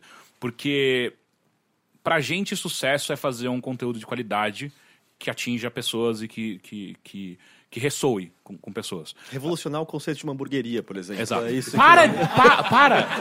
Para! Tá querendo Deus. achar briga.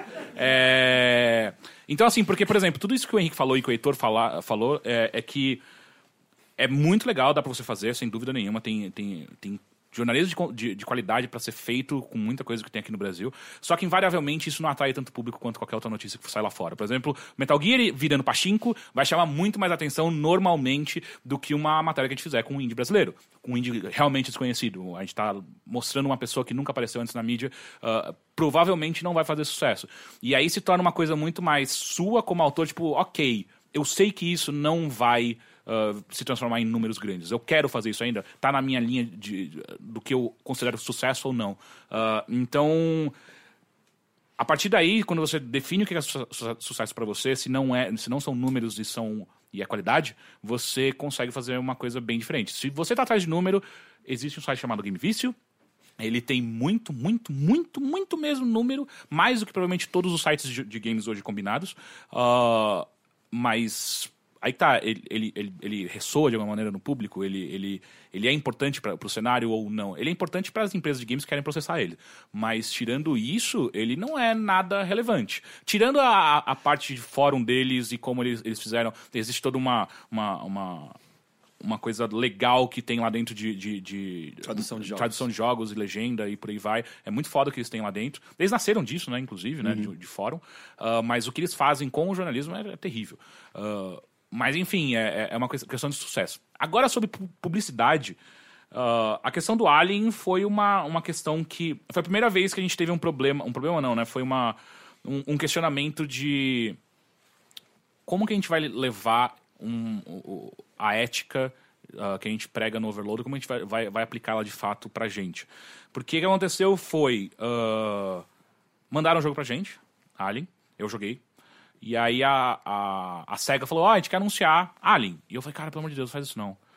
Anuncia outro jogo, anuncia qualquer outra coisa, não, não anuncia Alien, porque eu joguei, eu, eu vou ter que falar desse jogo. Nem era, achando- então, o Rick tinha jogado e tinha gostado, né? Exato, por- É, eu era justamente o contraponto, né? Exato, Porque eu tinha exato. gostado de fato e você não tinha gostado muito. Exato. Muito não, eu odiei esse jogo.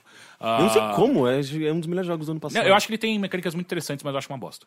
Ah, eu acho que dá pra ser muito melhor aplicado.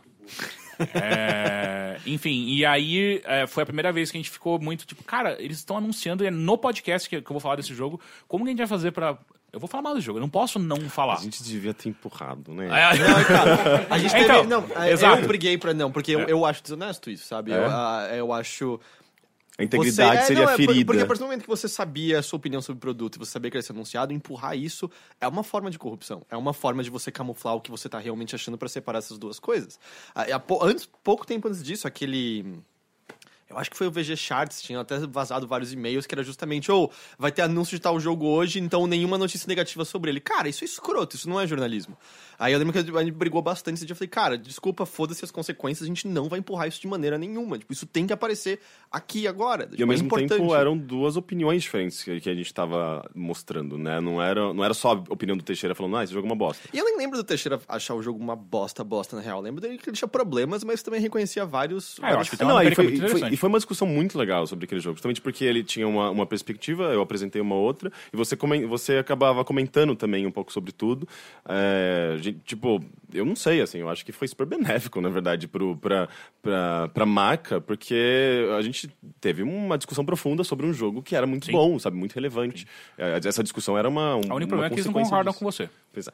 É, Porque foi, a gente colocou o podcast no ar, deu 20 minutos e mandaram a gente tirar.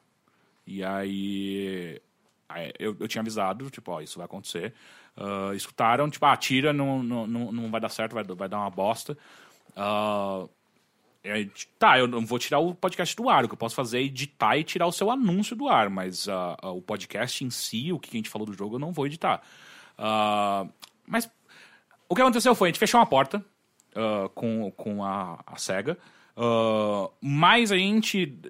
ali foi um dos momentos pivotais do Overloader, que se a gente tivesse feito qualquer uma merda ali, a gente estaria fazendo merda o, o resto da, do Overloader. E é uma coisa que a gente tem que tomar cuidado o tempo inteiro. É uma coisa. é, aparece de vez em quando, de novo, esse tipo de, de questão.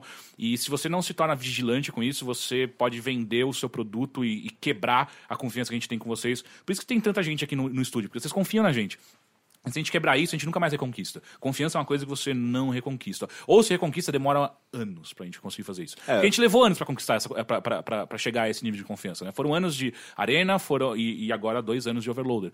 Ah, então a gente tem que tomar muito, muito cuidado com isso. Então no final a gente fechou, com, com, fechou a porta com a SEGA, ah, mas a gente deseja tudo de bem pra ela, E, né? e- e, boa, essas portas nunca são eternamente fechadas. Exato, exato. É. Um, que assessorias giram toda hora, pessoas mudam, empresas têm memória de peixe. O mundo sabe? roda, Ninguém- ele é. pode vir pra cá. Ninguém fica em lista negra por muito tempo. E do tipo, o que a gente teria perdido por, sei lá, acatar É. esse pedido teria sido muito, muito pior. Exato.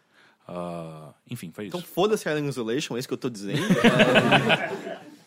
Mas eu acho que esse jogo no VR deve ser incrível.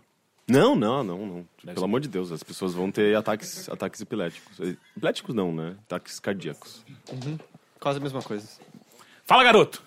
Ele tá de pé até, ó, agora é sério o negócio. esse é, coi- é coisa. Puta, se for pergunta sexual, vai ser muito legal. Não, não é. Desculpa, não vai ser. Você leu meu caderninho? Eu preciso falar meu nome também? Sim, é lógico. Nome, idade e de onde veio. Eu sou Felipe, eu não se- lembro se eu tenho 29 vou fazer 30 ou se eu tenho 28 vou fazer 29. Eu entendo isso, cara.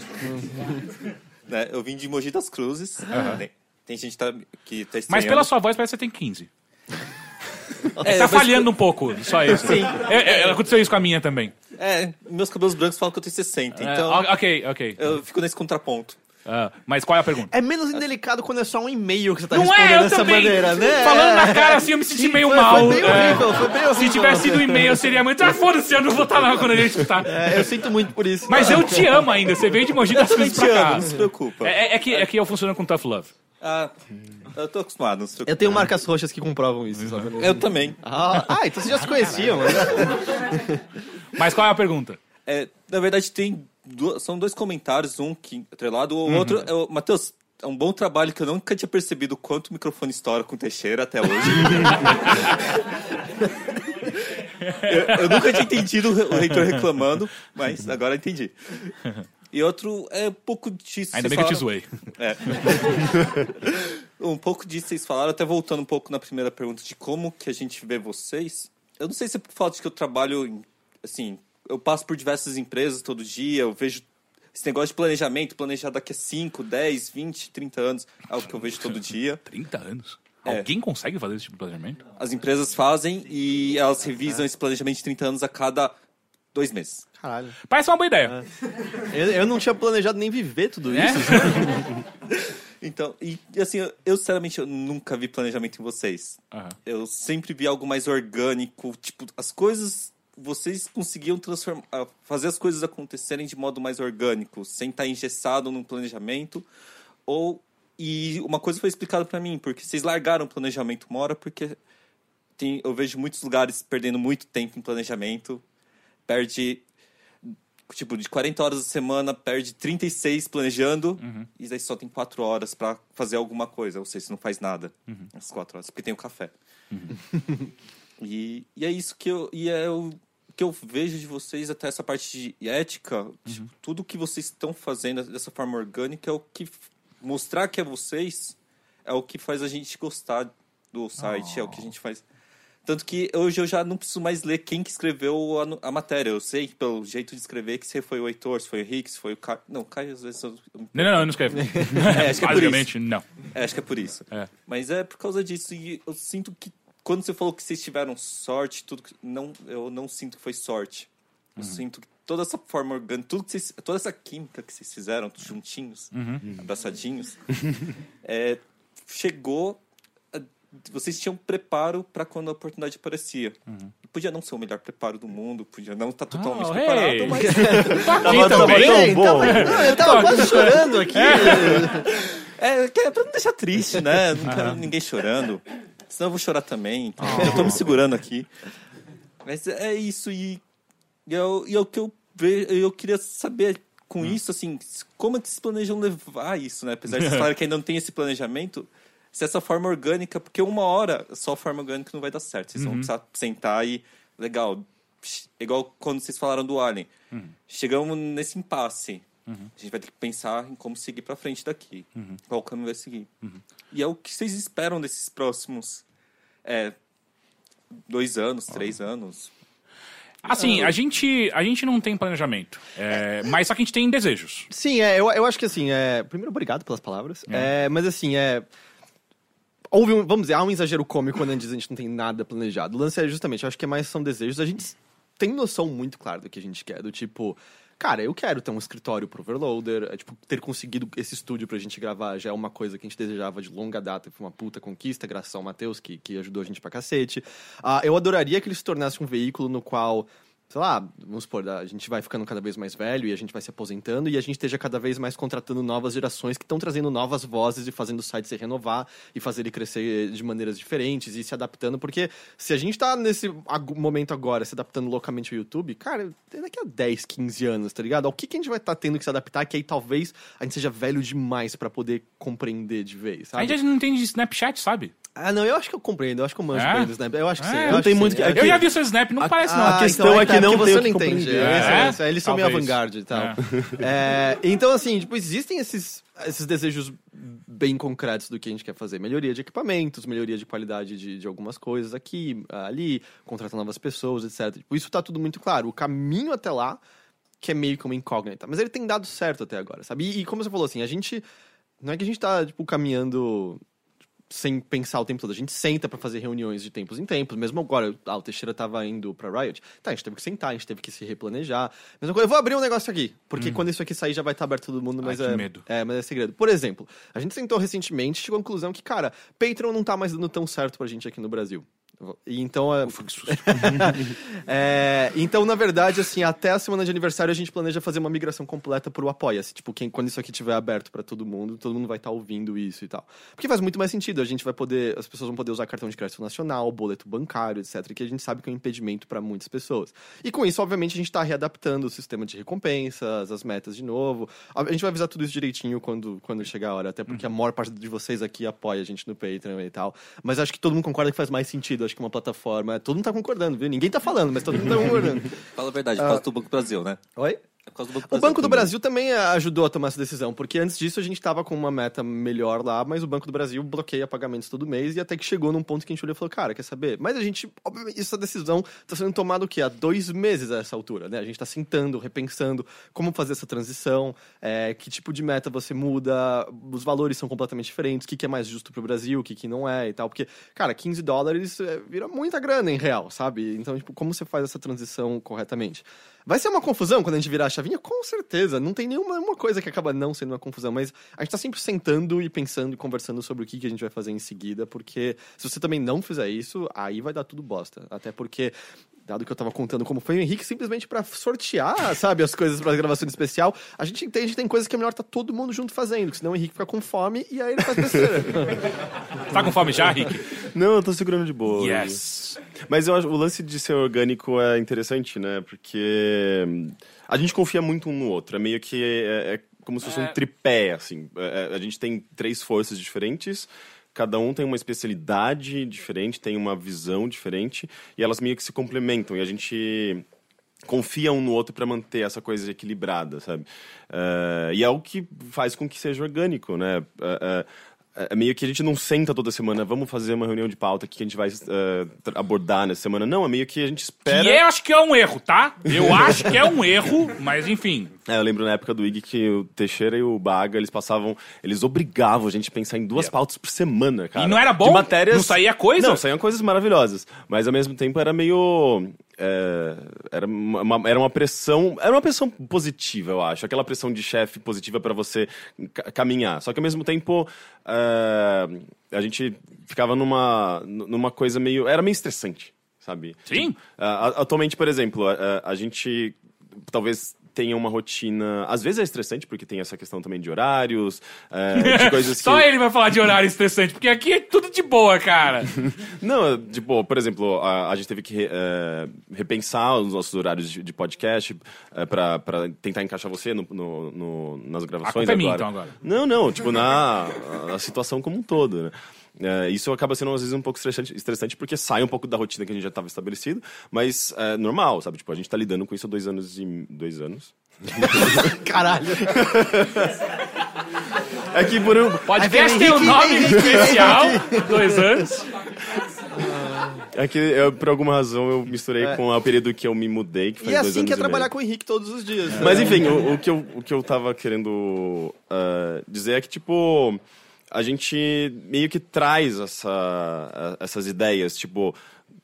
De repente surgiu a transmissão do Mega Man, sabe? Tipo, ah, a gente quer, quer fazer um- uma, uma transmissão de Mega Man.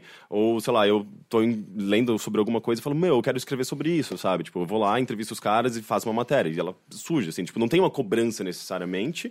eh, a gente não fica se cobrando, mas a gente, como a gente confia, confia um no outro, a gente faz meio que também por paixão, porque a gente realmente gosta, a gente quer fazer. Então a coisa flui, sabe? Tipo, o site vai andando e coisas são criadas, sabe? A gente tem.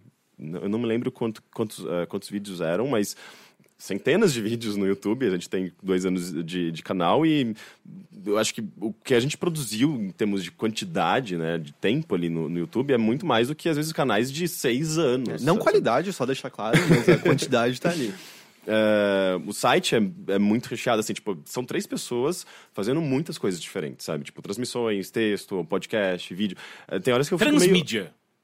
Não, pior Nós que somos não- transmediáticos. Na verdade, não é transmídia, né? Claro que é. É tudo internet, é só internet. Não, não, mas só que são mídias diferentes. Texto, áudio e vídeo. porra. É, é, dentro da internet. Tá. Ele não, ele não ele não. Ele não vai soltar esse osso, né? Ok. E, mas isso eu, isso eu acho meio. Às vezes, quando eu paro pra pensar, eu fico meio chocado assim, com a maneira como a gente produz é, conteúdo. Porque é muito conteúdo pra uma empresa tão pequena, sabe? São três pessoas fazendo tudo ao mesmo tempo. então isso é Quanta meio. uma- rasgação de seda pra E- si mesmo. Não, é, não, não, mas, é, mas é. isso é só porque a gente é orgânico, sabe? Porque a gente funciona como um tripé. Se, não, se a gente não, se, se não tivesse essa confiança e não tivesse essa harmonia entre a gente, isso, isso- não aconteceria, sabe? Tipo, seria muito mais. ah, ah, uma, uma produção bem, bem mais, sei lá, quebrada, sabe? Mas eu preciso dar um contraponto, então. Hum. Ele falou tão bem da gente, eu preciso falar mal também. É, essa coisa orgânica, ela é incrível, porque surgem coisas maravilhosas dentro dela, mas também faz a gente gastar muita energia para algumas coisas muito simples. Ah, um exemplo, nossas camisetas. A gente levou quase um ano Aí, não fez direito, né? entre... entre... Aliás, tem uma pessoa utiliza- utilizando a Tem, camiseta aqui. Ali, ó lá. sim, é, muito bonito. Foi quase um ano entre chamar os artistas para fazerem pra gente as artes, e a gente tem mais três ou duas? Duas. mais duas, ah, encontrar um parceiro para fazer isso e realmente botar para vender. E quando a gente fez isso, eu realmente acho que a gente não fez bem. Então, assim, a gente tem dores de, de, de- que provém desse caos que a gente tá vivendo o tempo inteiro, que se você tá fazendo alguma coisa parecida com a gente, quer fazer um site ou, ou- uma empresa que seja, você tem que tomar muito cuidado de- nisso. Tipo, ser orgânico é muito importante para você poder criar e ter criatividade de você fazer coisas diferentes e por aí vai. Só que quando você também, você também tem que estar ligado, porque se você deixar uma porra louca o tempo inteiro, tem esse tipo de coisa. Tipo, os nossos botecos, todos eles, todos eles, sem exceção alguma, eu acho que eu vou ter um- uma síncope. Eu vou ter, vou ter um derrame no meio. é, Sempre tem problema. Cê- cê- Sério, Você não participou tipo- do último, né? É. O último deu problema no notebook do Heitor que eu ia usar pra tocar Sabe, sabe? na Então, hora assim, da festa, é, né? a, a gente faz Foi boteco. o Henrique que cagou meu notebook, na É. real. mas, é. Foi, eu instalei o software que eu tinha instalado no meu É, computador. e aí cagou tudo. A gente, a gente tá na nossa oitava edição de Boteco e a gente ainda se estressa com isso, sacou? Então tem coisas que, assim, sinceramente, acho que depois do terceiro você não tem mais motivo pra você se estressar, porque você tem que saber fazer essa porra. E a gente tem uma empresa que ajuda a gente a fazer isso e ainda assim a gente se estressa para um caralho. É, é, é, é. Então são essas coisas que você tem que tomar muito cuidado nessa. ah, ah, Pra você não ser, não ser simplesmente um artistão. Tipo, uh, foda-se, eu vou vender minha arte e viver dela. E é isso que acontece. Tipo, você tem uns estresses escrotos que é isso, sabe? Então tem que tomar muito cuidado quando a gente fica só batendo palma pela, por quanto desregrado que a gente é, sendo que a gente tem alguma. E, e, assim, isso eu não tô nem pensando em, sei lá, N possibilidades e N oportunidades que a gente pode ter perdido por conta disso. Seja ah, pela nossa falta de, re- de, de- de regras, seja pela minha falta de memória e falta de usar a agenda. Ah, ah, então, assim, é tem que tomar cuidado enquanto a gente fala que é, que é legal do jeito que a gente faz, sabe? Tipo, eu acho que é muito interessante, o Overload só existe porque a gente faz dessa forma. Ah, mas eu também, às vezes, paro pra pensar, tipo, porra, será que a gente não seria melhor se a gente tivesse feito um pouquinho diferente só? Então tem que tomar cuidado nisso aí.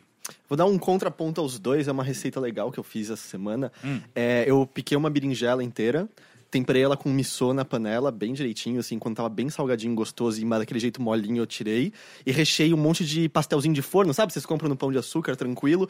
15 minutinhos no forno, aliás, só pincela um pouco de gema com clara em cima, eles ficam douradinhos, 15 minutinhos, tá incrível. Deve ficar uma bosta. Não, não, fica... Era isso só que eu tinha pra falar, na real. Obri- Obrigado, obrigado. Ah, vamos começar a puxar seu caderninho, então? Tá, eu tenho. Eu, eu, eu- é, na verdade, tinha umas perguntas pra fazer pra Ô, peraí, antes disso, alguém quer mais falar alguma coisa de Overloader? Pra gente- ou a gente pode passar? Ah, tem uma... Ok. Fala, garoto.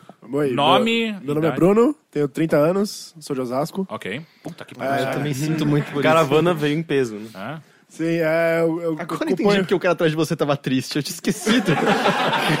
de Osasco.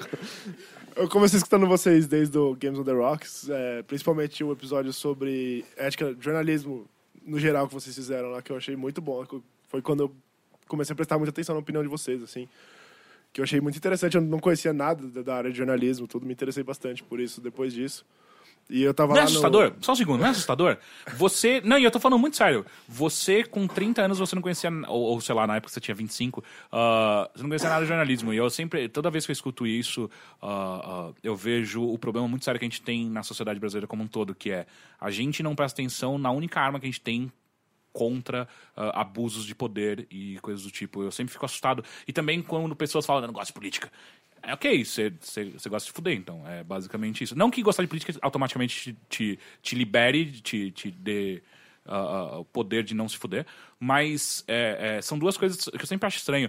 É, obviamente, eu, eu falo isso de um ponto de vista que eu sou jornalista e eu gosto da minha área. Assim, eu, eu gosto como tal qual ah, ah, ah, ah, uma mulher que não consegue sair de um relacionamento abusivo.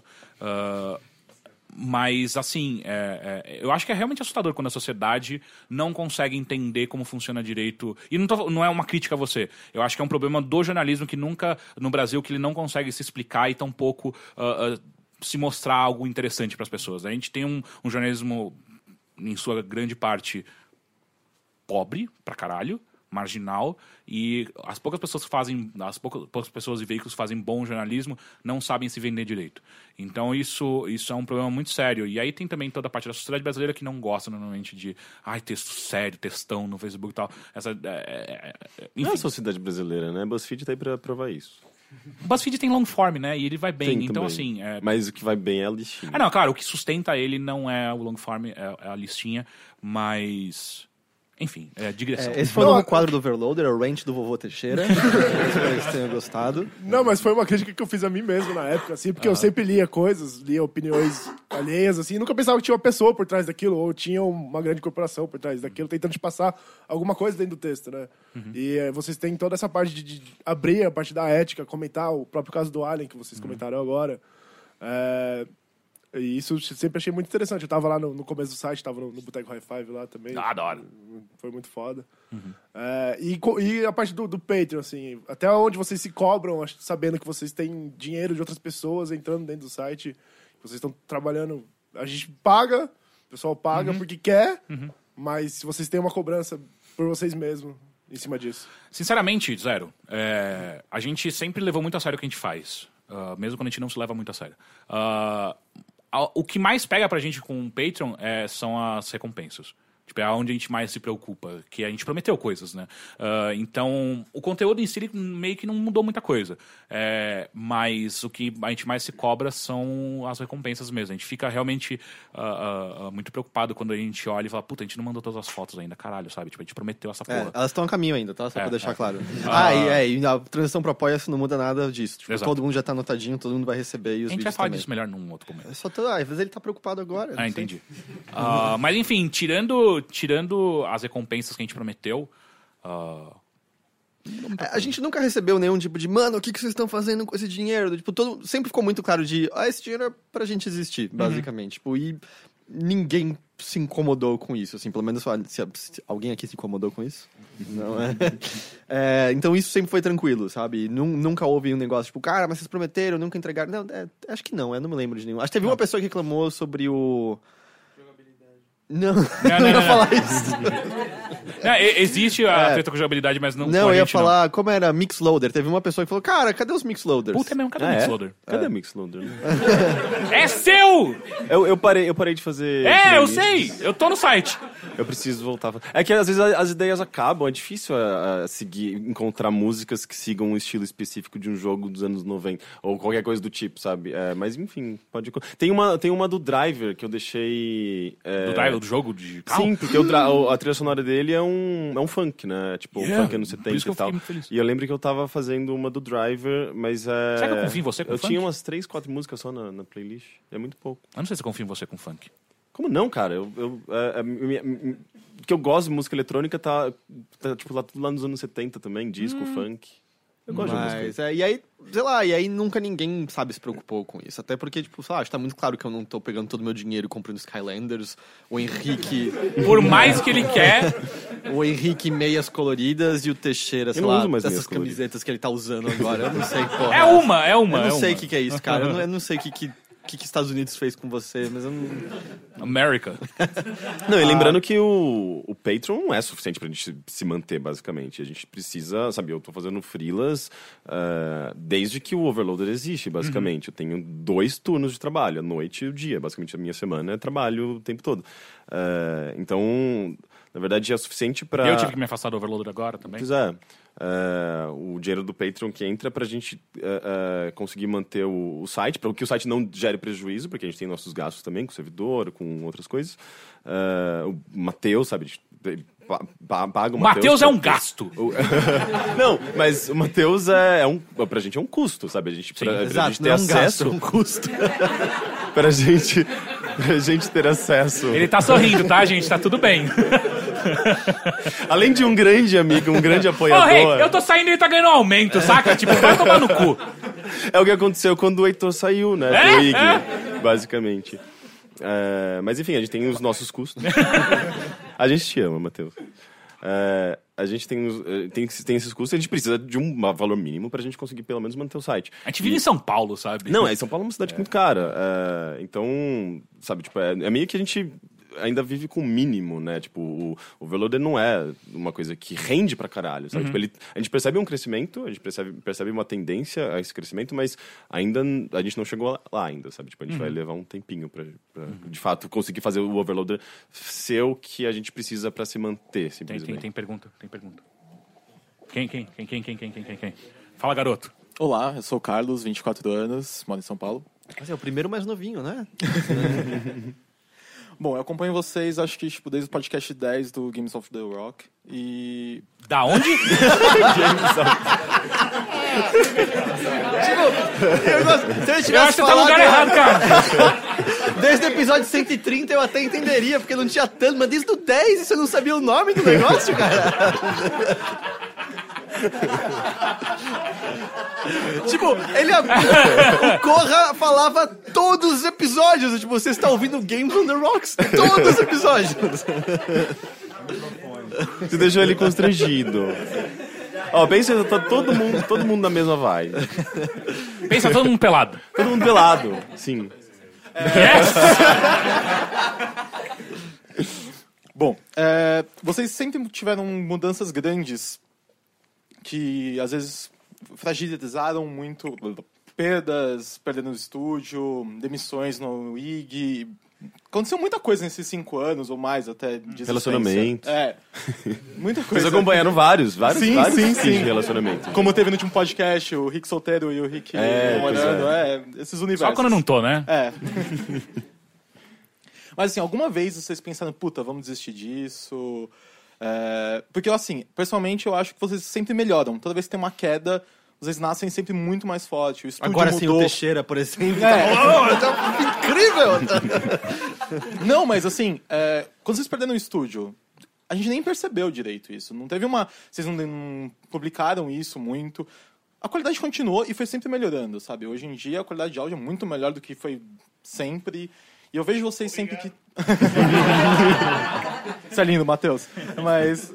É, acho que é isso. Acho que vocês sempre tão, tem uma queda, alguma coisa que, tipo, podia derrubar vocês, mas vocês sempre, tipo, não, beleza, vamos melhorar, vamos fazer isso melhor. Mas, além desse sempre melhorar, fazer uma coisa melhor, já pensaram em, nossa, não, não vai dar mais, vamos fechar, vamos desistir. Sei lá, alguma vez vocês tiveram um lado negativo desse crescimento ou dessas quedas? Alguém quer começar? Ah, cara, de vez em quando. Calma, cara! ah, de vez em quando algum desânimo bate, sabe? Isso é inevitável. Você tá bem na frente, não, não consigo fazer contato Desculpa, visual com no- ele. é. tem um microfone aqui. Ah, desânimo bate, mas até aí, cara, quem aqui não tem desânimo pra qual- qualquer porra que vocês estão fazendo, talvez todos os dias? De novo, todo mundo concordando. é, é, é. É, eu acho que o lance é, sei lá, você saber identificar o que, que é só aquele desânimo temporário e o que, que é um desânimo que talvez você precise de alguma ajuda externa. Seja terapia, seja você conversar com seus amigos, seja você parar com o que está fazendo e andar pela rua e ver pessoas caminhando e arejar um pouco a cabeça, sabe? Ah, o, o que eu acho que ajuda a gente nessas horas é que eu sou paranoico pra caralho e todas as vezes que a gente teve qualquer mudança, eu falei, fudeu tudo, fudeu tudo, eu preciso pensar como melhorar. E aí, tipo, é, ninguém nunca percebe porra de mudança nenhuma, porque todos os problemas só existem na minha cabeça. Isso é o que o meu terapeuta fala pra mim. É... Mas o que eu acho também que acontece é que você se acostuma muito facilmente a estar fazendo uma coisa de um só jeito. Ah, e quando você é chocado com o fato que você não vai mais poder fazer aquilo, a primeira reação é, então tá, eu não posso mais fazer essa coisa. E a segunda é, ah, não, espera, tem 30 outras maneiras de eu fazer exatamente o que eu tava fazendo. Eu só não tava percebendo que eu tava fechado nesse único caminho, entende? Então é meio. Eu acho que é, é a questão de você não se entregar à crise, sabe? É a questão de, tá, a gente perdeu o estúdio antigo, o que a gente faz? A gente pensou em possibilidades pra caralho. A gente foi ver é, aqueles espaços compartilhados. A Coworking. Gente, é, a gente foi ver a sala do Henrique, a gente foi ver. Por um segundo, o quarto sócio secreto do Overloader quase pegou o apartamento do Teixeira e o Teixeira começou a dormir na sala dele e a gente ia, tipo, providenciar para ele internet e, e roupa lavada para continuar usando o estúdio do negócio e tal. Então, o lance é sempre tem mais coisas que você pode fazer do que você imagina. É, A questão só é você não levantar os braços e começar a berrar des- desesperado, fudeu, fudeu, fudeu, fudeu, porque no geral não fudeu. Pelo menos não até agora. Ah, mas, assim, tipo, ah, além de todo esse. Ah, esse processo, né, tipo, que, que envolve sa- sacar o que está acontecendo e pensar nessas perspectivas, rola, sei lá, eu passei por várias crises, sabe, mas no meu caso especificamente por questões financeiras, porque tipo, eu, ah, eu me mudei basicamente na época que eu ta- tava trabalhando no IG, eu me mudei, saí da casa dos meus pais, ah, fui morar no centro de São Paulo. Foi uma hora de eu tomar os remédios, rapidão. E, e logo depois dessa mudança, pouco tempo depois, a gente saiu do IG e abriu o Overloader. Então, eh, eu tinha um gasto relativamente alto ali e eu não tinha certeza se eu ia poder conseguir pagar, sabe? Enfim, paguei. Morei lá durante dois anos e meio, tô saindo agora, vou me mudar, inclusive. Mas durante esse tempo, muito dinheiro foi gasto com aluguel e com outras coisas também, sabe? Tipo, a vida em São Paulo é muito cara. O Rick gasta, tipo, 80 reais pra cortar o cabelo, cara. Não, que, que mentira. Eu, eu gostava, eu deixei de gastar. Eu, eu- durante, inclusive, foi uma- um, um aprendizado, né? Tipo, de, de você redescobrir coisas e, e- e evitar coisas mais caras e coi- consumir coisas mais baratas e meio que mudar um pouco da sua rotina, um pouco da sua vida para você se a- a- ajustar com aquilo que você começa, sabe? Tipo, com o dinheiro que você tem em mãos. Porque, tipo, eu ganhava mais no passado, sabe? Tipo, na época do IG. Quando a gente abriu o Overloader, a gente teve que lidar com... com ah, ganhos menores, sabe? Então você tem que adaptar a sua vida. E eu não fiz isso com o meu apartamento. Eu me fudi pra caralho, sabe? Tipo, ah, ah, o apartamento foi tudo pago, mas durante um bom tempo foi meio que um sacrifício que eu tava fazendo bem pessoal, sabe? Tipo, eu tava me sacrificando financeiramente por conta do overloader e para manter minha vida como estava, né? Ah, mas isso, sabe, pesou pra caralho, sabe? Tanto é que agora eu falei, não, foda-se, eu vou me mudar e tal. Ah, pra até para dar continuidade a essa questão de adaptação, né? Me adaptar com a minha realidade atual. Eh, mas tirando isso, que foi, foi, foi meio foda, eh, sei lá, tipo, a gente sempre, acho que soube lidar com essas, esse- esses pesos, né? Tipo, de encontrar uma maneira de você superar um, um problema que surge, sabe? Tipo, o lance do Teixeira, por exemplo, foi uma coisa que a gente ficou meio assustado inicialmente e falou, tipo, putz, o Teixeira, ele vai... Ele precisa também disso e acho que no caso do Teixeira foi exatamente a mesma coisa, questão de adaptação, né? Tipo, eu tenho essa oportunidade, eu... ah, tô numa situação financeira meio complicada, eu não posso deixar isso passar, sabe? Eu- se, se fosse comigo, eu teria feito a mesma coisa. Ah, e para mim, e pro a gente olhou e falou, tá, tá, o que, que a gente faz com isso? E foi simples, né? Tipo, a gente basicamente se adaptou a partir daquela nova situação, sem... A gente não teve nenhum, nenhum grande estresse, eu acho.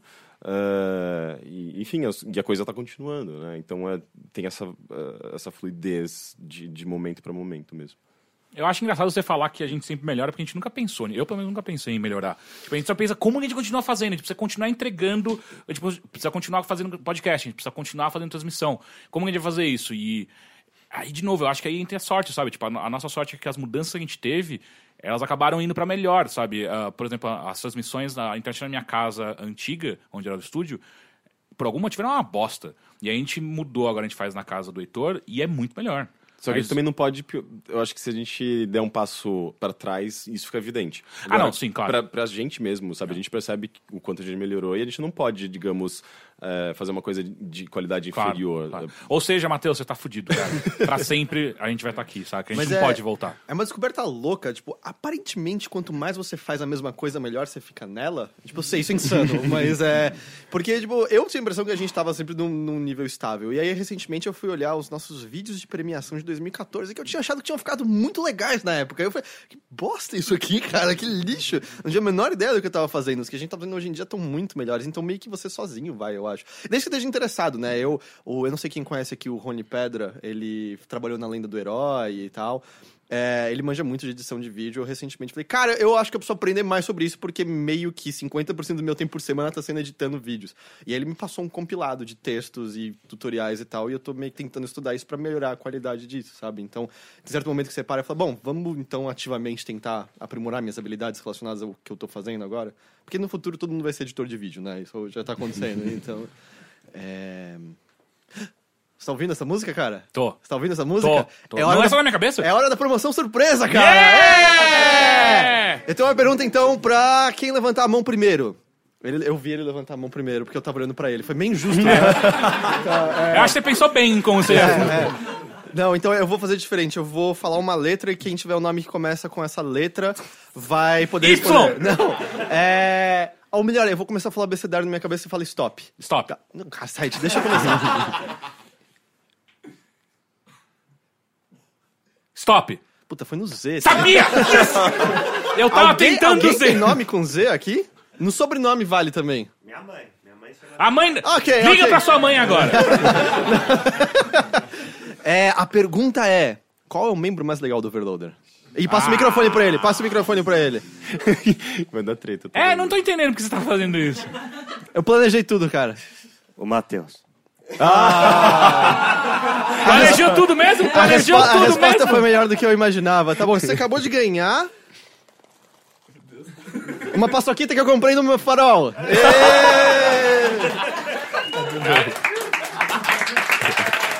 O que eu achei mais estranho, você tem um farol. Ué, no... No meu farol. eu queria morar num farol, Tá, mas tá tão difícil assim, Overloader? Pô, mas tem o aparente. Como é que é? É, quem tinha, que ganhar a paçoquinha era o Matheus. Eu também vieram uns frigels de cereja também, se você quiser. São horríveis, não são? São, é. Ah, quem é o segundo membro mais do Overloader? Caralho, ninguém quer frigel de cereja, né? Pode ser você. Yeah! Você- Ah, mas você ganhou de novo. Se fudeu! Tá, frigels de cereja.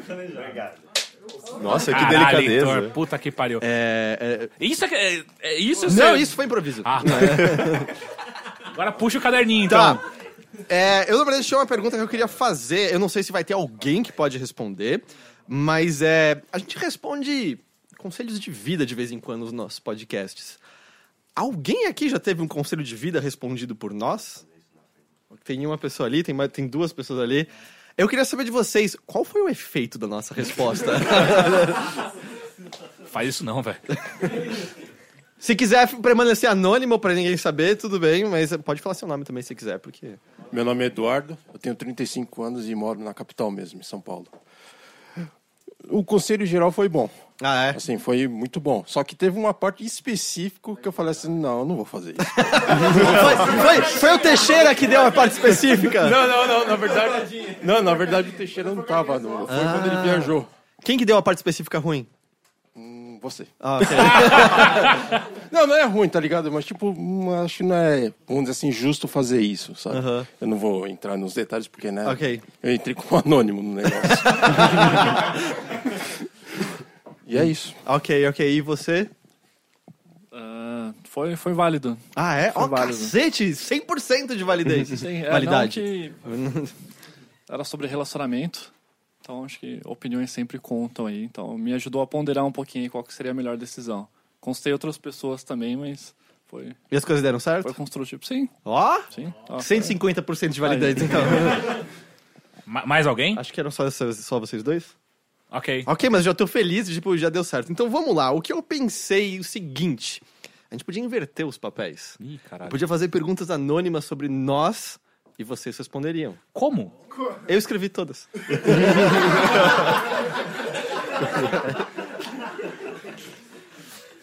É, Eu não sei como falar, mas não tem como a gente ficar anônimo. Vamos lá.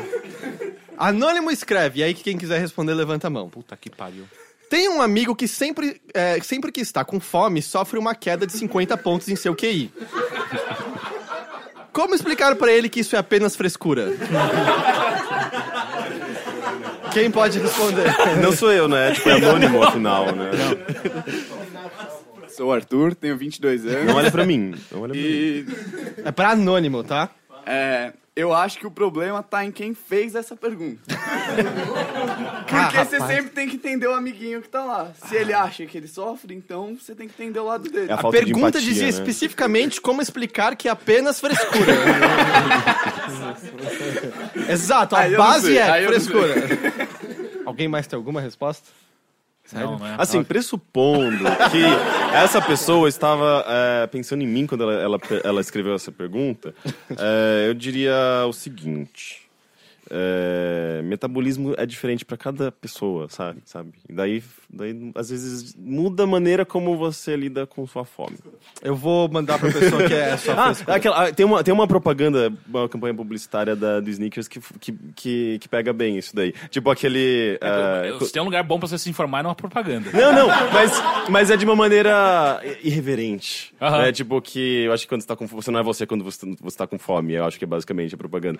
Meu, é meio que isso, sabe? Eu, É? não, eu não consigo me projetar quando estou com fome, sabe? Tipo, daqui a pouco vai acontecer. Bom, Eu não vou conseguir mostrar um pouco da minha personalidade. próxima pergunta. Anônimo escreve. Pessoas reclamam que eu falo demais publicamente sobre cocô. Como evitar isso quando este é meu assunto favorito número 2? Isso é ridículo, cara. Alguém? alguém, alguém? Alguém tem que responder, só dizendo, essa é a regra. A gente isso é uma sai- Tal qual a gente sempre responde de vocês, vocês têm que responder. Exato. Ó, aqui, aqui tem... Mostrista de Osasco, tá Tem- querendo? Aqui tem outra. Ah, aqui. ele, ele é não falou inédito, ainda. ele não falou Nome, idade... ainda. É o Jake. Murilo, 26, de São Paulo mesmo. Talvez não falar é, depois no horário que geralmente você está com vontade de fazer cocô. É uma boa ideia. Por quê? É, Porque aí você não vai lembrar disso e não vai, co- não vai ser o seu assunto. o anônimo acha que ele tá mais inspirado nessas horas. Ah, mas são estímulos, né? Eu Faz gosto, eu gosto que, você- que a Anônimo tá mandando mensagem né, enquanto você lê. eu, eu olhei o caderno pra falar isso, eu não sei bem porquê, mas. Não sei se alguém tem uma ideia melhor. Não, mas, mas tem uma questão de horário, né, tipo, biológico. Cada pessoa tem um horário específico de fazer cocô, normalmente. Mas eu não sei se você conhece esse O Heitor, aparentemente, é no horário do podcast, né? Mas não é o Heitor, é o É Anônimo. anônimo. Ah, é o anônimo, verdade. O Anônimo, ele fala bastante em qualquer horário. É verdade. Sim. Tá ligado aquela cena do Silent Hill 2 que ele subindo na escada pegando fogo, tipo, for me every day is like this? É, eu não joguei. É meio assim. Meu nome é Wesley, tenho 25 anos, sou da caravana de Santo André. Caralho. Palma pra caravana de Santo André. Obrigado! Pô, Uma devia ter guardado um frigel pra ele, né? Ah, peraí, tem umas balinhas. Não, essas aqui não. não, não. Pera, isso é droga? Pera, isso é não, legal? não, é essas aqui. Aí Você sabe de onde é que é isso aqui então também, né? Eu quero saber de onde é isso aí. É, é lembrancinha de motel isso aqui. Ah. Opa! Então tá, tá. Valeu! Exato, tem umas ouvintes aqui que sabia exatamente de onde veio. a- Eu tirei do bolso, ah, é aquela! É aquela! Tão gostosa! E tá escrito volte sempre. Eu nunca fui no motel que eu ganhei balinha. Eu já ganhei chinelo, que eu uso até hoje. Ou seja, você roubou do, do. Não, não, é aquele chinelo que você destaca e ele se Ah, transforma. ele, ele dura ainda? Porque eu achei que ele se desfazia depois que você usava umas duas vezes. Não, as coisas duram comigo. Eu acho que o anônimo não devia privar dos seus assuntos Privar, eu preferidos. gostei do verbo usado. E foi sem querer. eu acho que se isso representa a personalidade do anônimo, que provavelmente não está aqui hoje, e ele não pode não pode se reprimir. Tem Se que a alma falar sobre. dele é representada por cocô, Exato. é isso que ele deveria Solte- externalizar pro solte mundo. para os outros. Ok. Tá relacionado à fase anal, Compartilhe né? com O o Anônimo do- gostou dessa resposta, ele me falou aqui. Do É, Freud. o seu livrinho é tipo Eu o gosto Diário de de Tom Riddle. continua olhando pro livrinho. Eu, go- eu gosto. Tem todas Você as tá realmente é, é, ligado a isso. É tipo sabe? meu diário da River Song, sabe? Tem tudo que eu preciso aqui. Próximo. Só uma pessoa pegou a referência. É... É, eu não sei o que você Próximo e-mail Who. vem de anônimo ou anônima. Hum. Vi uma vez minha namorada ou namorado pelado ou pelada Pelade, pronto. comendo uma tangerina Tangerine. ou bergamota. Como pedir que ela faça isso de novo?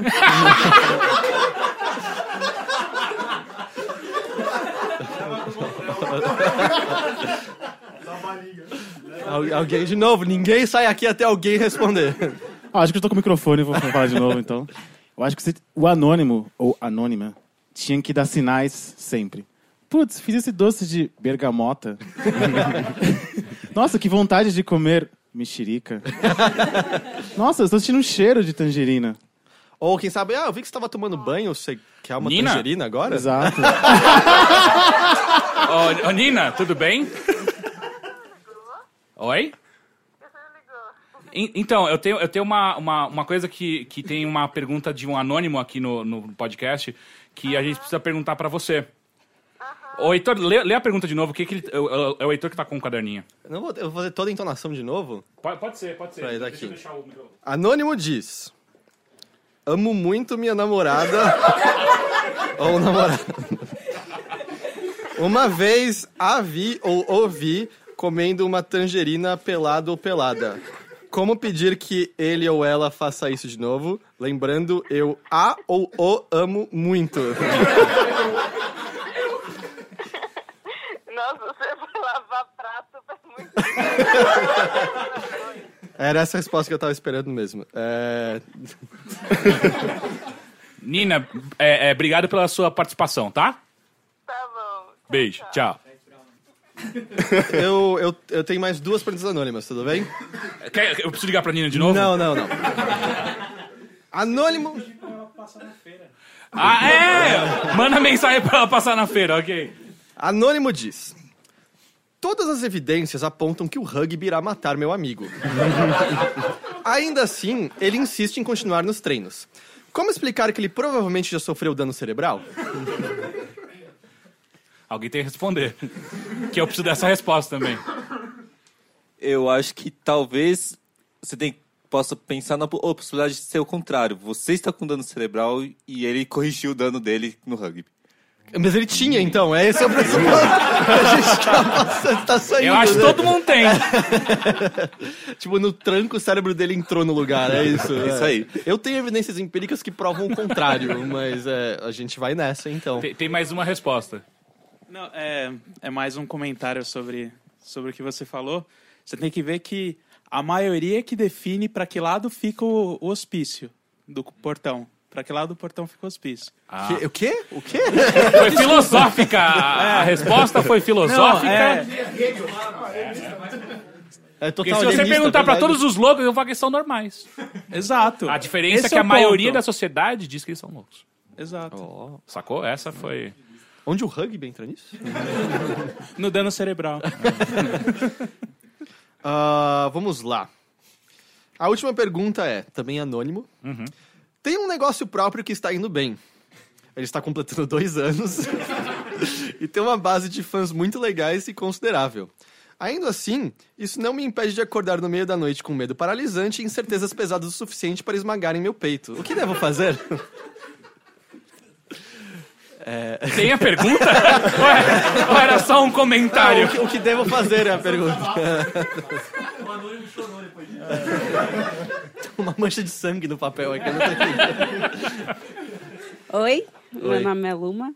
Eu tenho 27 anos, quase 28, mas eu não sou tão velho assim como você falou. É? Eu tô falando pro Teixeira. Ok.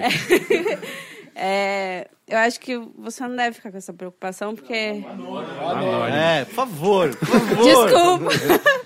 Porque as coisas acontecem, elas são doidas. E eu acho que vocês são. O anônimo tá no caminho. tá num caminho muito bom. A gente não tem certeza, né? Você, acho que foi você que falou. é, Heitor. Heit- Heitor. Ou anônimo. Não sei quem falou. Que você não sabe o que vai acontecer amanhã, né? E aí a gente tem que continuar fazendo e não pensar nessas coisas. Não pensar é uma boa resposta. Sempre gosto de uma boa pensar. resposta. O rugby ajuda nisso, né? Eu Não, mas eu comecei que- a fazer, meio que não consigo mais pensar na manhã. E continue fazendo, porque eu, vocês fazem um. Não, o anônimo. Meu Deus! É, o Anônimo faz, faz um trabalho muito bom e eu gosto muito do trabalho. Eu vou agradecer em nome do Anônimo, porque mesmo sem saber o que ele faz, você fala que ele faz bem. E Um beijo pro Anônimo. o Anônimo recebe o beijo e ele tá muito agradecido. Tem mais pergunta aí? De tem, mas não são anônimas. Essas daí são curiosidades gerais pra quem está aqui. Tem, tem, tem mais uma aqui. A dica que eu tenho pro anônimo é não durma com animais. Oi? Eu acho que isso vale pra vida. Antes da gravação, a gente estabeleceu que sífilis vem dos porcos, né? estabeleceu? Então, é, isso, eu achei que isso estava dado já a essa altura. É, então, isso aqui são só curiosidades gerais, eu gostaria de saber de vocês. Ah, eu não sei se todo mundo já reparou, mas às vezes quando a gente envereda para assuntos que não domina, como ciência, medicina, biologia, vida... Matemática. é, a gente fala besteiras. Você.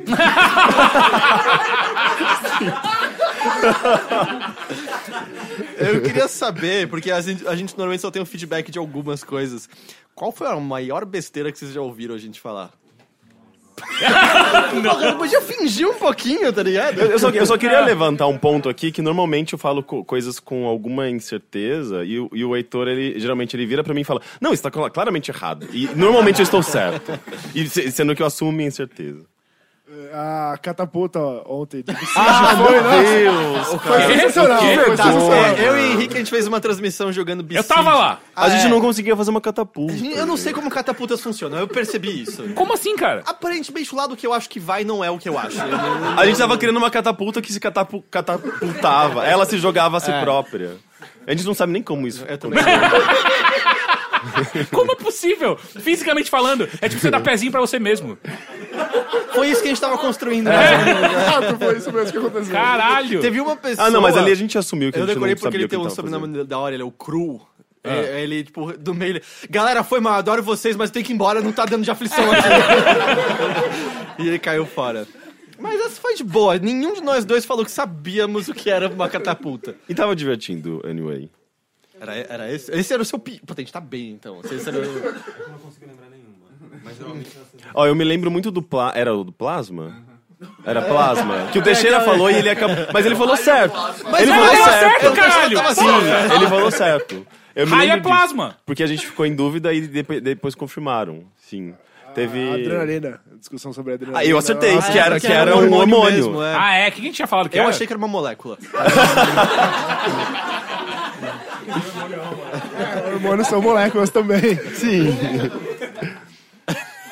ah, já- até que a gente falou dois casos corretos até, né? E os erros. Exato, né? exato. Vai, 100% de acerto até agora, gente. Tá- então a gente tá muito melhor Tem do que passar. tem que É, a, a gente tá se, se martirizando por algo que não acontece, Pois é, né? pois é.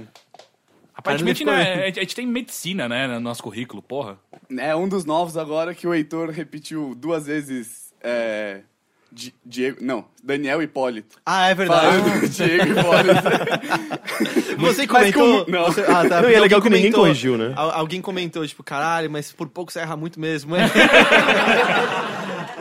É, mas eu acertei o sobrenome dele. Eu acho que metade já tá valendo, passe de ano. Ah, e, o- e a palavra, aliás, a letra inicial era a mesma, né? Então, Exato. tudo bem. Então é irmã chama 51%. É verdade. Putz, 52. É... só isso, só isso. Ninguém tem mais nada. Caralho, mente. a gente tá muito, Muito bem. melhor. Ahn, a outra curiosidade que eu tenho é.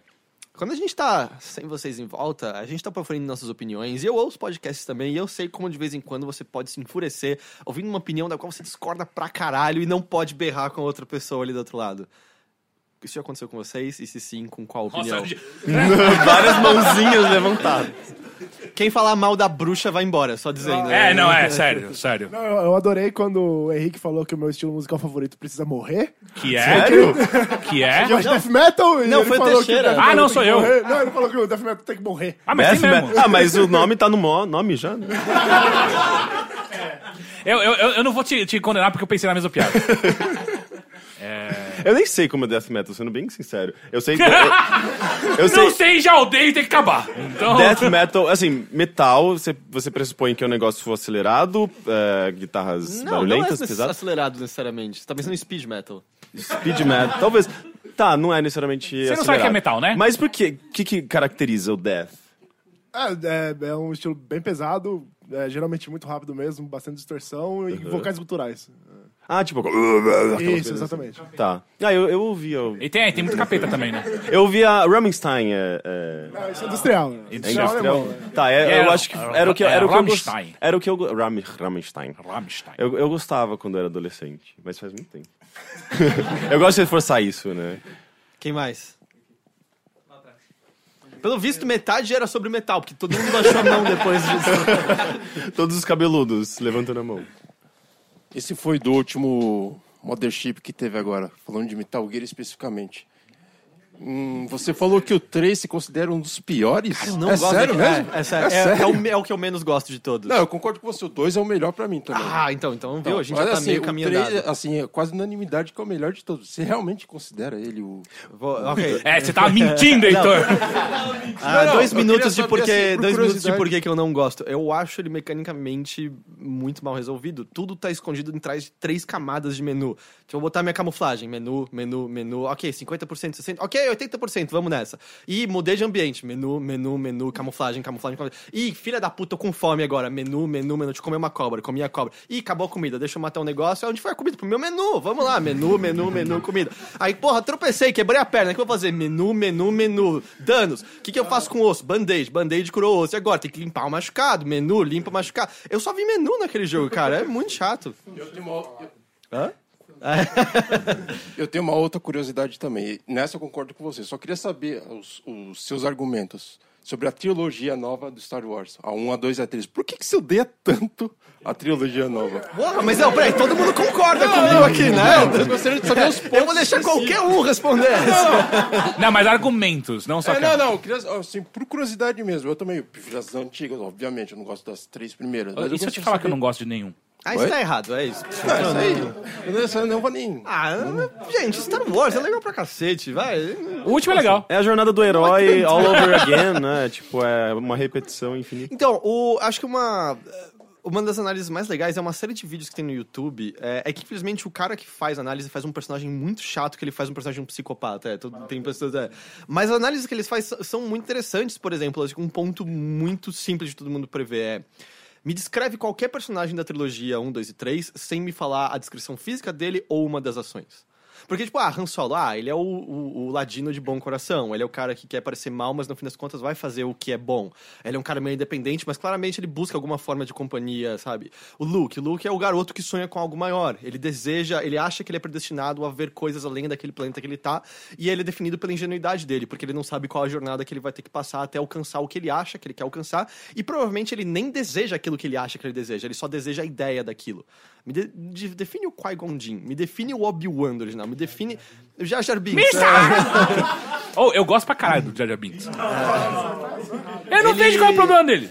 Tipo, os personagens, os personagens não são construídos, sabe? E além disso, tem uma análise muito interessante sobre a cadência das cenas. Literalmente, todos os diálogos são feitos entre duas pessoas, uma delas vai virar a cabeça pra trás e mostrar a nuca, e é sempre exatamente o mesmo plano, uma das direções mais sem graça. Mas o que eu hoje em dia defendo do episódio 1, 2 e 3 é que ao menos o George Lucas sacou que ele não poderia recriar a mesma coisa do 4, 5 e 6, que é o erro do episódio 7. Ele só tá tentando fazer a mesma coisa de novo. O Film Critic Hulk escreveu uma crítica fodida há mais ou menos um mês e meio. É bem boa. Sobre os problemas do episódio 7. E eu não acho que é um filme uma bosta, é um filme divertido, mas eu acho que ele é ok só. E é- ele faz uma análise muito profunda pra tentar descobrir sobre o que, que é o episódio 7. Porque 1, 2 e 3, pelo menos, eu acho que a gente pode ensaiar dizer que é sobre como, às vezes, política entra num caminho de ação, sobre como a Porque a grande coisa do 1, 2 e 3 é os Jedi são saco, certo? Tipo, os Jedi são tipo os caras mais chatos da galáxia. É um monte de cara que pode fazer coisas voar com a mão, mas você sabe sentar e discutir política o tempo todo. É um saco, tá ligado? Corta alguma coisa com o sabre de luz. E... Eles cortam pão. E, po- por exemplo, qualquer coisa assim já seria mais legal do que aquilo. Então ele acaba ensaiando sobre, cara, como política e as, a- a- e a- as ideias ah, de burocracia acabam ah, deixando tudo muito parado e a ação acaba sendo desgovernada por conta disso, como é fácil coisas se camuflarem como boas por trás de belos discursos, etc, etc. O 7 só é sobre Star Wars. É só uma homenagem sobre o que já veio antes, sem construir algo de novo no processo. Enfim, o que, que eu tô falando? É... É, não, Ele pediu argumentos, mesmo. você entregou é, os seus argumentos. argumentos de por que, que você odeia tanto a primeira trilogia. É, eu, eu, tipo, É, não, ele- não. eu não consigo assistir. Não, eu concordo filmes. com a Eles maioria, dão na muito sono, eles são muito chatos, eles são longos. E... Não, tem aquela coisa do, de ter ação, sei lá, de, não é, vamos dizer assim, balanceada, igual nos antigos. É tipo de uma hora pra outra, assim, depois acaba de uma hora pra Uhum. outra também. E ele É. ah, pecou, né, na quantidade de efeito especial, né? É. É. só muito chato. Você não consegue ver nada acontecendo. Tipo, os filmes originais, quando você tem dois caras lutando com um sabre de luz, não era sobre o ato deles estarem batendo um sabre no outro. Era sobre o sacrifício do Obi-Wan. Era sobre o aprendizado do Luke, sobre quem era o pai dele na verdade. Era ele finalmente superando e vendo que a superação por si só não vale a pena, que na verdade é melhor você apoiar as outras pessoas. A luta tava ali só pra representar de uma maneira mais física isso. Nesses novos, não, eles são um desenho animado, né? A luta tá ali pra te entreter, mas ela é vazia, né, no fim das contas. Quanto tempo dura aquela luta do Obi-Wan com o Anakin no, no episódio 3? Não acaba nunca, cara. De repente eles estão em cima da lava e estão brigando aí. Sério, vamos sair da lava e brigar no chão, talvez? Porque aqui é uma péssima ideia continuar fazendo isso. E, tipo, não, eles continuam se batendo, é muito chato. E aí ele mata o robozinho lá, uma sacanagem que ele pula em cima do robozinho. Eu não lembro disso. Aí ele pula em cima do robozinho, o robozinho tá voando, tá de boa lá, tipo... ah, tô- é horrível. Alguém mais lembra de alguma opinião? Ok, Eu tenho ok. só um factoide. Eu Tem tenho só umas um pessoas, tipo, factoide. muito...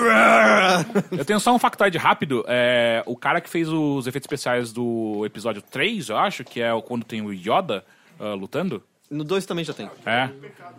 É. É, enfim, ele trabalha na Riot agora. Ah,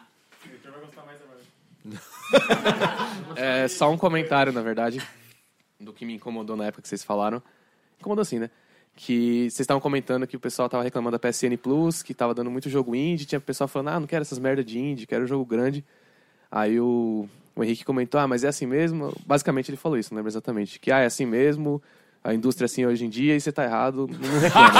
é muito Henrique falar esse tipo de coisa. É o que eu penso. É, ele tava com fome. Não, é Porque minha os opinião co- mesmo. O comentário dessas pessoas basicamente que eu penso porque eu jogo, sei lá, duas horas por semana no máximo, por causa de trabalho, estudo, enfim. Então quando eu vou jogar tem que ser alguma coisa, geralmente eu jogo jogo grande, jogo grande basicamente. Mas tá me apoiando você- ou não? Não. entendi. Não, Eu também não tô apoiando entendi, parecia que você ele não tá tava- considerando, ele não tá considerando ah, as pessoas que só jogam jogo AAA, por exemplo. Falando, ah, hoje em dia é tudo indie mesmo e você está errado de pedir jogo grande de graça. É, entendeu? mas o jogo tá lá disponível pra ela comprar. Não, Quer não, sim. de graça na PSN É que você tava também? é, criticando a demais. pessoa que tá reclamando. Falando, você tá errado de reclamar que é tudo jogo indie, porque jogo indie é isso aí mesmo e não reclama. É que, só elaborando um pouco, eu acho que o pro- problema é a reclamação vir por conta do status quo do jogo, sabe? Tipo, é meio bizarro você já odiar algo só porque poucas pessoas desenvolveram aquilo. Não, E ao Tipo, mesmo tempo- A gente ganhou de graça Fury recentemente. Quem jogou aqui? Aquele jogo Pô, é é incrível, é demais. maravilhoso, é fudido.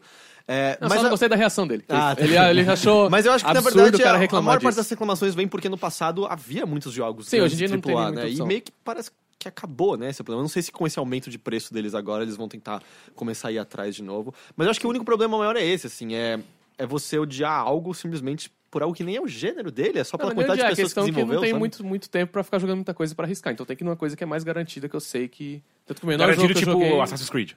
Oi? Garantido tipo Assassin's Creed. Não, tipo, sei lá, Batman, GTA, essas coisas que é... Batman com o grande Batman Arkham City. Sim. É uma bosta. Não, não, não, não, pera, pera, não, não, não, não, não, não, não, pera, pera, pera. Não é uma bosta. Você pode dizer que é mais fraco que a Silent, dizer que é uma Não, não é uma bosta, você tá errado. Não, é uma bosta. Você tá errado. Agora eu posso falar isso, escuta isso, você tá errado. Lá, lá, lá, lá, lá, bosta! É. Matheus, corta, corta, corta o microfone dele. E, não, basicamente era isso, só pra ele considerar mais as pessoas que também não jogam só indies. Pensa fora do seu tá. É eu- eu- seu mundo, você joga muita coisa, Então, muito o lance é que eu, então eu, nem considero, eu nem uso mais a palavra indie porque eu acho que videogame é tudo igual, sabe? É tipo, a gente tem, obviamente, grandes produções e produções menores, e dá pra cl- classificar, sim, jogos como coisas maiores e coisas menores, é, mas eu acho que a tendência é justamente essa mistura, sabe? Tipo, de É, eu mesmo, sei lá, tipo, eu jogo um jogo grande, de um AAA, depois eu vou lá e jogo um jogo, um jogo pequeno. É, eu acho que eu prefiro jogos menores, claramente. Até porque é uma questão de tempo também, eu também não vou dedicar, eu não consigo dedicar 60 horas num único jogo, é muito difícil isso. Mas. é, é, eu, eu, eu acho que eu gosto, e a gente, como um todo, eu acho que faz isso, né? Tipo, também, de misturar mesmo. A gente tá falando de um, de um Batman Arkham City. O Arkham City é o segundo? É. Tá. O último é o Arkham Knight. Não, desculpa, eu tava pensando no Origins. Ah, tá explicado. Eu ainda acho Forte dizer uma bosta, mas... Ah, não, é muito ruim. Eu Mas a não gente, terminei. a gente muitas vezes é, dá a mesma atenção e ao mesmo tempo pra um jogo pequenininho, porque às vezes ele é interessante, sabe? Tipo, o, aquele jogo que você gosta muito, o japonês, o Downwell. Uhum. A gente teve análise, a gente fez vídeo, a gente comentou bastante no podcast. É um jogo super simplesinho, a gente acha aquele jogo maravilhoso. É, Assim, o problema não é exaltar o jogo pequeno. É, às vezes você parece que diminui o jogo grande por ser grande, entendeu? Ah, esse jogo é jogo ah, AAA, não sei o quê. Eu, eu, que mas que mas não- às vezes é a minha opinião mesmo. Por exemplo, eu não gosto de. Às vezes, às vezes. É, é. Não, é, porque às vezes. Às sei lá, vezes é só depende, preconceito é que mesmo. depende do jogo. Mas tem jogo que eu acho que é extremamente inflado e, e, por exemplo. ahn, a maioria desses jogos open world mesmo, ah, eu acho que tem ah, ah, a maior parte dele, essa parte inflada e a parte que é colocada ali, injetada ali justamente para deixar o jogo grande, ela é desnecessária. Às vezes só a missão principal e, e algumas das mecânicas ali que se sobressaem são interessantes. Mas de resto eu acho que é um, um, um grande marasmo, sabe? Tipo, o próprio ah, Batman Arkham City, que eu acho que é um jogo lindo, mas, uh, seria não, o Arkham Knight que eu joguei. Ah, mas ele, ele é tão. tem tanta. tanta ah, ah, encheção de linguiça ali no meio, Cara, sabe? eu não Tipo, enxergo isso, ele é tão concentrado de coisa pra fazer o tempo não, mas é todo. o loop de feedback, o loop, o loop de gameplay, na verdade. É ele é, Batman, você ele bate é, ele é muito, más, é isso. Ele é muito repetitivo. E, e eu, começo, eu começo a perceber que, tipo, eu tô fazendo a mesma coisa sempre, parece, sabe? E daí, enquanto que num, num jogo pequeno e conciso e objetivo e tudo mais, eh, eu não sinto isso. Então, eu quero expor essa opinião, sabe? Expor essa Não, não, visão. Que eu percebo que, tipo, às vezes o jogo ele é mais uma um, um, um ciclo infinito para te prender, sabe? Eu, não, eu acho que tem até uma questão moral, sabe? Tipo, do game designer. Se ele faz uma, um sistema, uma mecânica que tá basicamente que é a, a velha e tradicional cenoura na ponta da vara, sabe? Que você tá correndo, correndo, correndo, mas parece que não tá indo a lugar nenhum. E nisso você perdeu 60 horas de jogo, sabe? Eu, eu sou meio contra isso, na verdade. Eu não gosto. Percebemos. Beleza. A minha é da época do Arena ainda. Ih! Nossa! Tá, a gente tava bêbado. A né? gente tava bêbado, a gente falava muita merda. Mas, é. Eu, assim, acho até curioso e, e fico muito surpreso de nenhum de vocês gostar de The Last of Us. Ah, é, não. É. Mas eu- Ah, a é, mecânica, ok? A gente gosta. Eu acho que eu posso falar pra você também. A gente gosta da história, né? A É, história eu- é eu a história nunca me puxou. Eu Não? nunca, Eu nunca fui atrás. Mas, tipo, você sentiu que a gente explicou, pelo menos, por que que a gente não gostava? Sim, eu li a, eu li a análise do Teixeira na época, uma análise muito bem escrita com todas Obrigado, bri- obrigado. as, todas as épocas do ano lá e tal, né? Que é basicamente por conta da mecânica, assim, por, pela, principalmente da questão do stealth, de- dele não ser muito bem um jogo stealth, não funcionar muito bem como um jogo stealth. É, eu, eu acho que é, é tudo envolvido, né? Que. Eu, eu- a, a principal treta pra mim é que a mecânica não conversa com o jogo em nenhum momento, sabe? Tipo, ah, você tá, tá num, num jogo tenso e, e com um drama muito pessoal e. e- e interessante ali no meio e logo em seguida você tá matando dezenas de pessoas e foda-se. Você- É, é o mesmo problema que No Tomb Raider 4, tem, que né? Uncharted tem. Ah, são, todos esses problemas é, é, são jogos de ação que tentam fazer uma narrativa muito interessante. Normalmente conseguem, tipo, Uncharted eu gosto bastante, Tomb Raider também acho legal, Last of Us eu acho muito, muito legal o que eles fazem na narrativa. Só que daí eles têm que enfiar um jogo de ação ali no meio. Que é pra justificar pessoas que não gostam da narrativa ou então que não estão interessadas. Enfim. Ah, e aí eles cagam. É, eu acho Mas é, é curioso porque é, a indústria de games teve que lidar com isso, né? Porque videogame lá dos anos 80, no- 90, tipo, ele tinha essa base em ação, simulação, tipo, o que você faz no jogo. E, e, sei lá, não sei se foi consequência, tipo, de Guerra Fria ou qualquer coisa do tipo, mas a, a tendência inicial era, tipo, ah, a gente, o que a gente faz? A gente atira, a gente pula, a gente bate, a gente, eh, sabe, conflitos meio óbvios. E por conta disso, a linguagem inteira do videogame foi meio que se calcando nisso, foi meio que se baseando nisso. De repente, a gente percebeu, ah, videogame pode contar histórias também. E, e a gente percebeu que eles podem contar histórias maravilhosas. Só que como você conta uma história maravilhosa sendo obrigado a também lidar com um, toda essa questão de o, do que você faz no jogo. E daí esses jogos, eles estão lidando com isso E, e com esse, esse conflito, né? Tipo, parece que às vezes são duas coisas à parte, o jogo e a história. E, e por isso que, voltando ainda para os jogos independentes, jogos menores, eles eles estão conseguindo fazer isso melhor, essa integração, né? Tipo, porque muitas vezes eles desencanam da, dessa obrigatoriedade de, de enfiar ação ali no meio, de inflar o jogo e criar uma experiência divertida e gigante, porque era a norma no, no, no passado. E acaba contando uma história que funciona muito melhor, né? Ah, mas enfim, é uma coisa que a indústria está lidando. E eu acho que, sei lá, o Last of Us expôs isso de uma maneira interessante, que gerou esse diálogo bastante na época, né? Mas, eu acho a parte mais engraçada também é quando você tá em stealth no, no Last of Us. E aí está, porra, tá vários clickers, eles vão comer seus cérebros assim que você. Se você aparecer na frente deles ou fizer qualquer tipo de barulho. E aí está lá, porra, espera, deixa ele passar, né? E aí aparece a Ellie correndo de um lado pro outro em volta dele.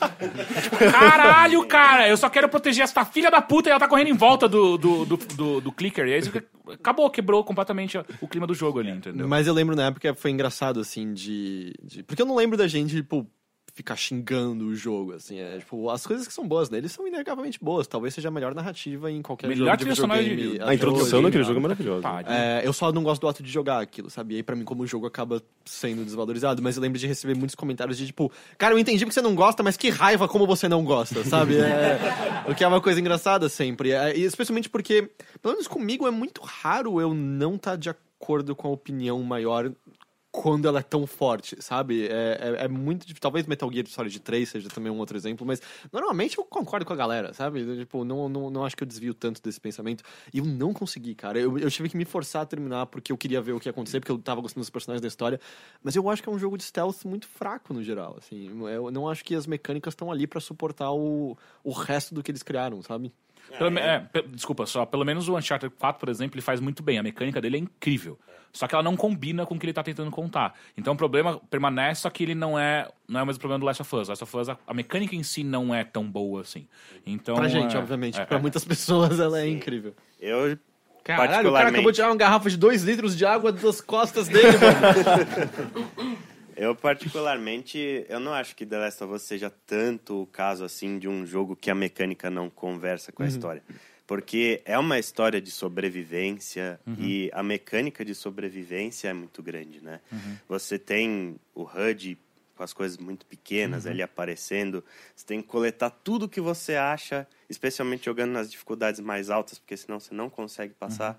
É, você não tem acesso às faquinhas para matar os, os É, então, mas que daí quando você olha pra tudo isso e você tá numa cena no qual tem um exército de humanos, né, nem zumbis na sua frente, e você mata todos eles, 30 pessoas, como que você ainda, como. a- Aí passa pra parte narrativa, como que o Joel ainda consegue ter qualquer tipo de sentimento humano? Não faz sentido, sacou? Ah, mas é uma situação não, isso eu acho que é parte do que ele tá narrando ali, justamente. Ah, Não- é, você olha, 30 pessoas, matei 30 pessoas Não, e. é porque a expressão de amor dele é monstruosa no, no fim das contas. Não, também. não, mas só, mas só que eu Sem acho. entrar em detalhes sobre, Aham, obviamente, mas só que do jeito que ele jogo. faz e do jeito que é demonstrado, não, não condiz. É, isso, isso nunca me incomodou, não. Ô, eu só louco. não gostava de jogar mesmo. Sim. Mas é, tipo, no, não é à toa que tem tantos jogos de zumbi. É muito mais fácil você contar uma história inserida no meio de zumbi, já que seu, sua obrigação é atirar. né? Não, e tem e tem uma coisa fácil, né? Se a sua inteligência artificial é uma bosta. É, ele é um zumbi. É, é meio essa a grande coisa. Tem muitas seriamente, explicações pra que existam tantos jogos é, de Você zumbis, consegue né? fazer o desenvolvimento de programação ser mais tranquilo quando seus inimigos são zumbis. Apesar que, pra ser justo, o Last of Us tem inimigos humanos muito inteligentes e são os confrontos mais legais, né? Bem mais legal do que contra os clickers, eu acho, pelo menos. Alguém mais tem E- al- alguém roupa suja pra lavar? Ok?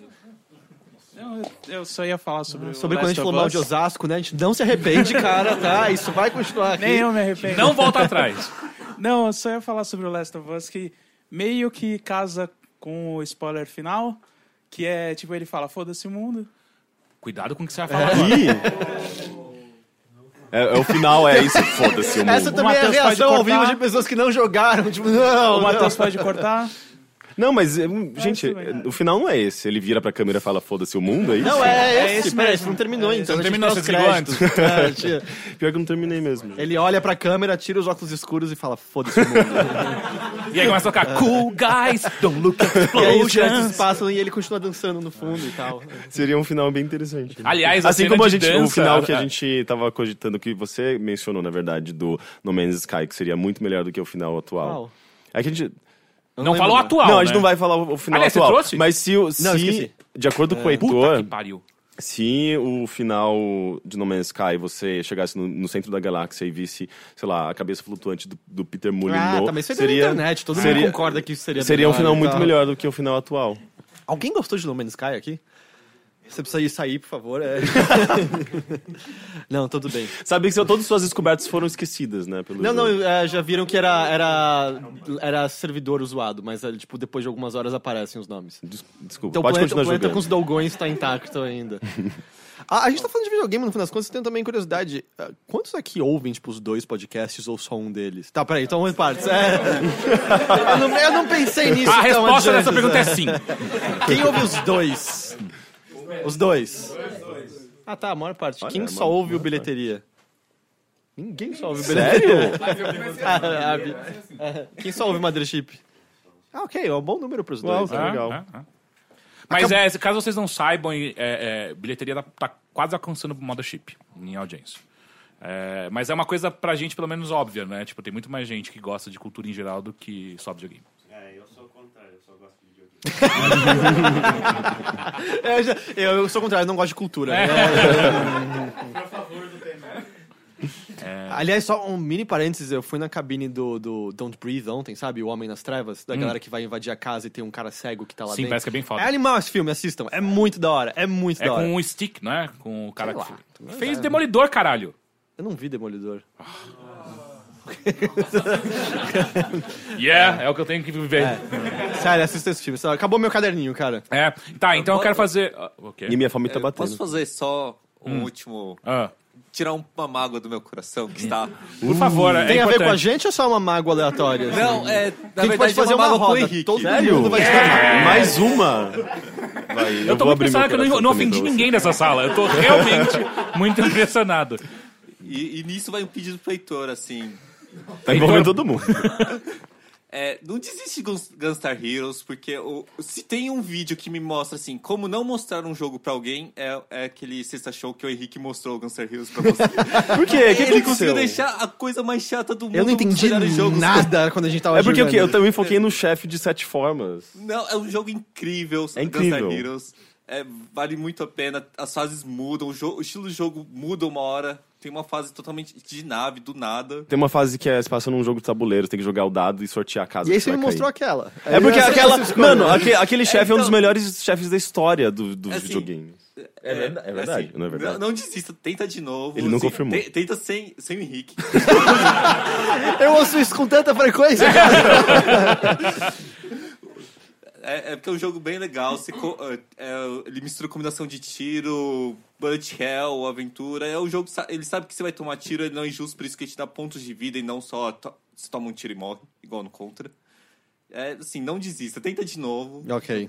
A gente pode Sem fazer, Henrique, a né? gente pode Sem o fazer um retroscópio. Não, você não pode então falar, você e o Teixeira fazem. Mas o Teixeira não, não, não- também não jogava Gunstar Heroes, jogava? Não. Tá, mas eu posso fazer da, então da vai ser maneira bom, a gente certa, descobre então. juntos, né?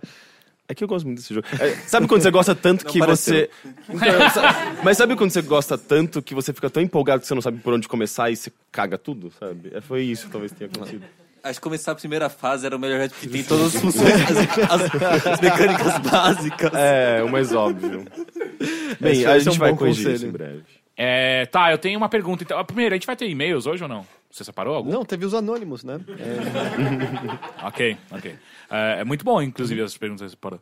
É, tem alguma coisa, exato oposto, tem alguma coisa que vocês acham que a gente tem que fazer ah, ah, no podcast ou no site como um todo? Falta alguma, coi alguma coisa que a gente não fez ainda que vocês acham que a gente poderia fazer? Ih, agora duas horas ainda.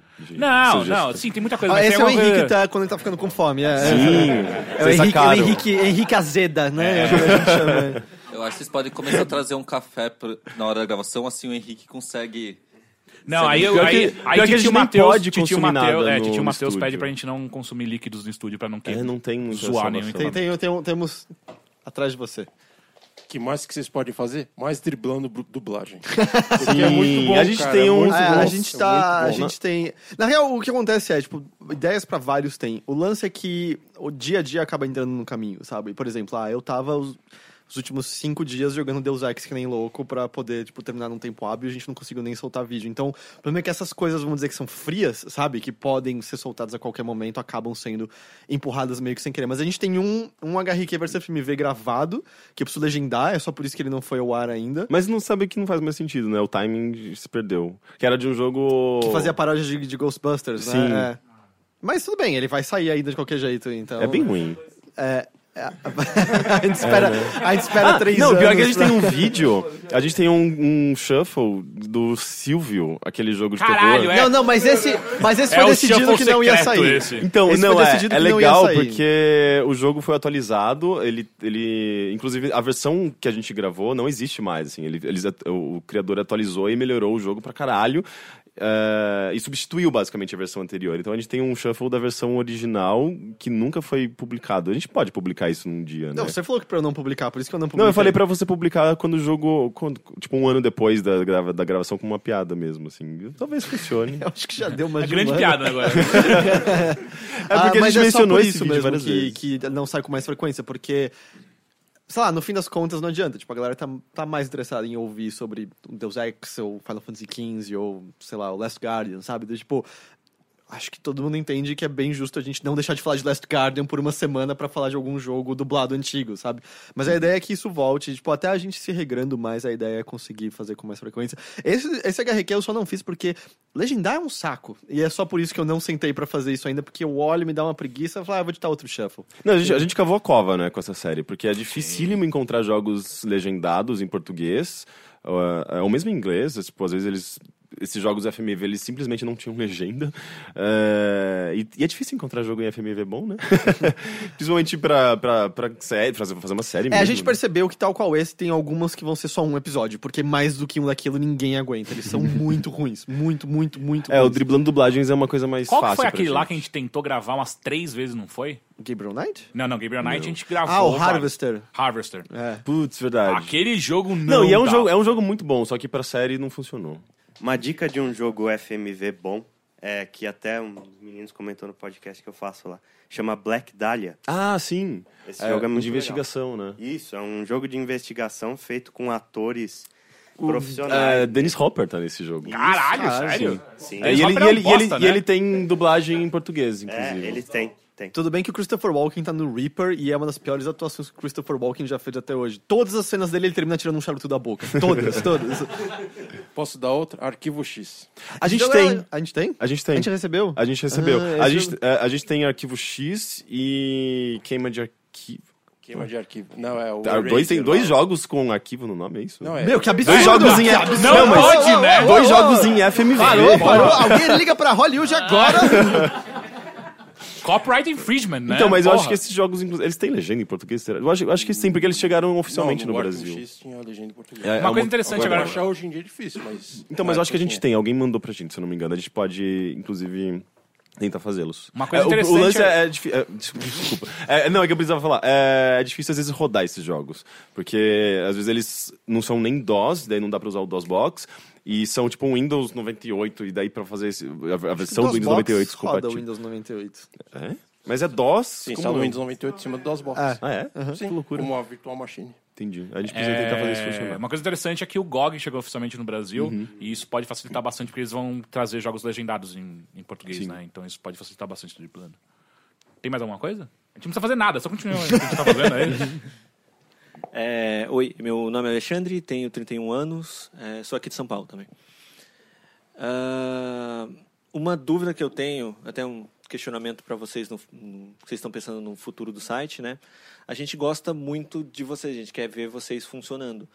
E uma parte que vocês citaram bastante durante aqui a gravação do podcast foi a parte financeira, que é, acaba sendo um, um- um peso para vocês, né? Vocês tentam buscar publicidade, é um pouco complicado no mercado atual.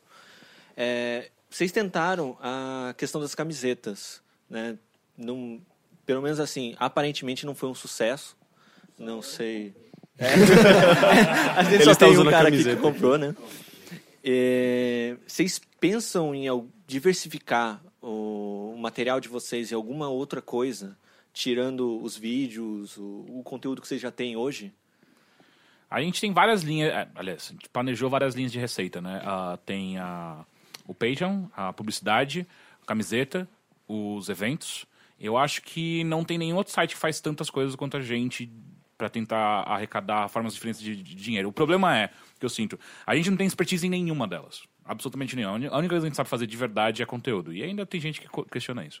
Então, é eu acho que a gente sempre procura novas maneiras de fazer dinheiro, ah, mas é bem difícil pra gente que são três, três, três caras de humana, sabe? Ah, o quão difícil é, sabe? Qualquer coisa que a gente tenta fazer, sabe? Qualquer... É, então, puta, qualquer coisa que a gente tenta fazer é, é muito legal o primeiro impulso e ideia de caralho, isso vai ser... Eventos foi isso, sabe? Tipo, caralho, a gente já fazia o boteco, vamos transformar ele, tentar deixar ele ganhar dinheiro, né? Ah, e é muito difícil. Puta que pariu. É insuportavelmente. é- é- acaba com a nossa energia de fazer qualquer outra coisa.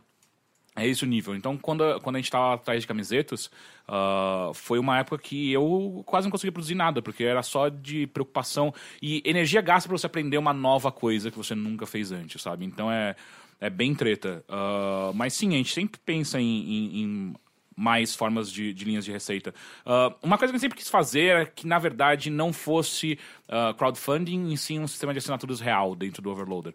Ah, só que existem, existem dificuldades ali no meio muito mais técnicas do que necessariamente de programação. Ou, Uhum. Programação não, de, de, de planejamento mesmo. Ferramentas como o do Apoia-se, que é bem similar à do Patreon, ajudam muito a entrar em, comunica eh, em comunicação com quem tá lá direto, separar por tiers e tal.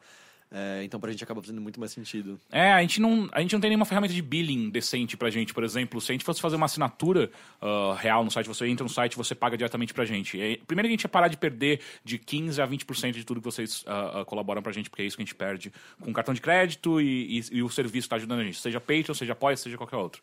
Ah, a gente não tem um sistema, pelo menos a gente não conhece ainda, se vocês conhecerem, por favor, ah, que é um sistema de, de, de organizar isso pra gente. Quem é que pagou, quem é que não pagou, quem é que tem acesso, quem é que não tem acesso, como liberar, tirar acesso de alguém, ah, a não ser que seja tudo feito na mão.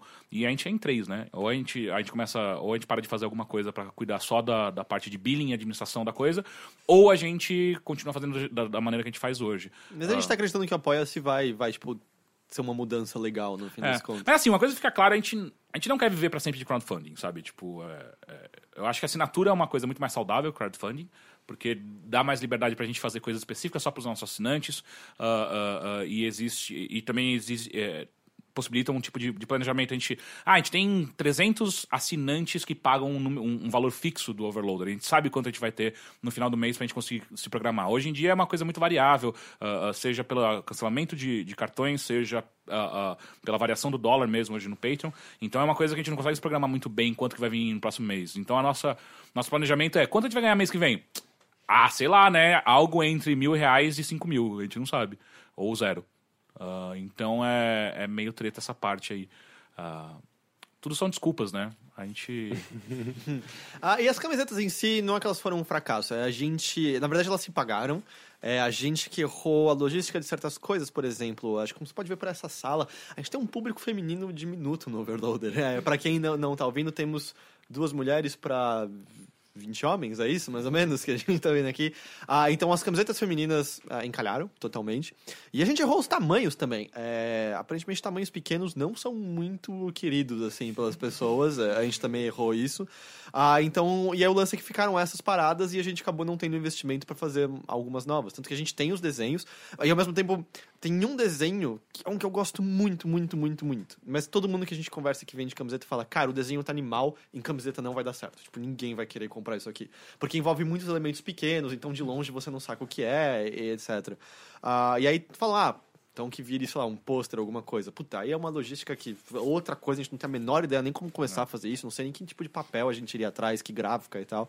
Então é meio isso, assim, é esse tipo de coisa que acaba encalhando, e como eu falei, no fim das contas, o dia a dia acaba sendo mais importante. Do tipo, é, a gente não pode se dar o luxo de perder o timing de falar de algum jogo importante que todo mundo tá querendo saber pra poder passar uma semana cuidando de camiseta, quando isso é, vamos dizer, uma coisa fria, que qualquer momento que a gente falar vai ter um certo impacto, sabe? Então é meio isso que acaba acontecendo. E além de tudo isso, para empilhar em cima de tudo isso, que eu acho que é o, é o nosso maior problema, não só hoje, mas talvez a gente aprenda um dia, mas é o nosso maior problema, a gente não sabe se vender. A gente é péssimo de auto-marketing, a gente é muito, muito, muito ruim. Ah, então, as... O Heitor, por exemplo, ele tinha esse costume de. Eu acho que daí, daí que veio nos posts do podcast. Em vez de assine o Patreon, era se por acaso você tiver interesse, você pode assinar o Patreon.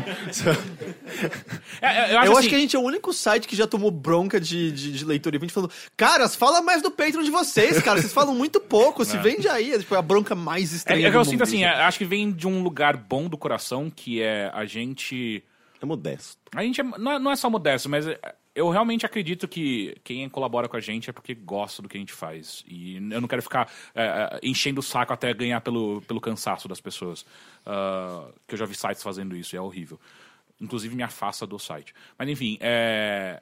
Mas a gente é muito ruim, cara. Tudo que a gente faz, a gente manda muito mal em, em- em falar pra vocês, sabe? Tipo, os nossos eventos, por exemplo, a gente vende muito, muito mal eles, sabe? A gente fala, a gente anuncia o evento, a gente faz um anúncio no meio, assim, mais ou menos. E aí, uma semana antes, ô, só pra lembrar, tem um evento. Daí, tipo, porra, como assim, Ah, mas, sabe? mas eu discordo, sabia? A gente, a, a gente sempre anuncia bastante, com, com bastante antecedência. Só que aqui é festa, né? Tipo, as pessoas não ficam se planejando, tipo, um mês antes, nossa, vai ter uma festa, meu Deus. Não, tipo, elas, no dia seguinte, elas, ah, tem, tem festa amanhã, eu, acho É, que eu eu vou sei, colar mas lá, aqui eu acho que a gente não, não comunica direito o que, que vai ter na festa.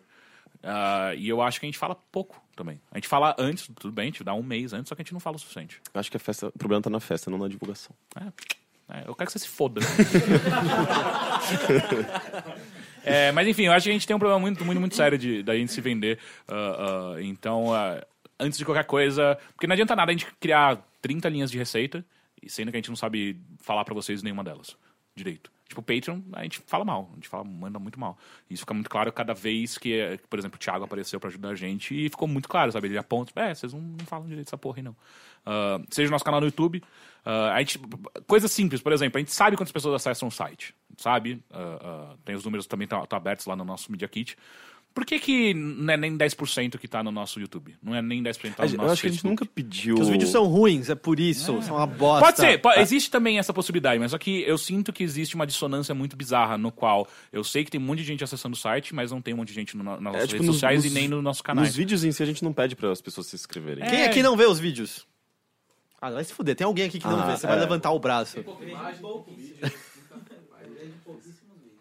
Por, por, por quê? Por quê? Por quê? Por quê? Por quê? Por quê?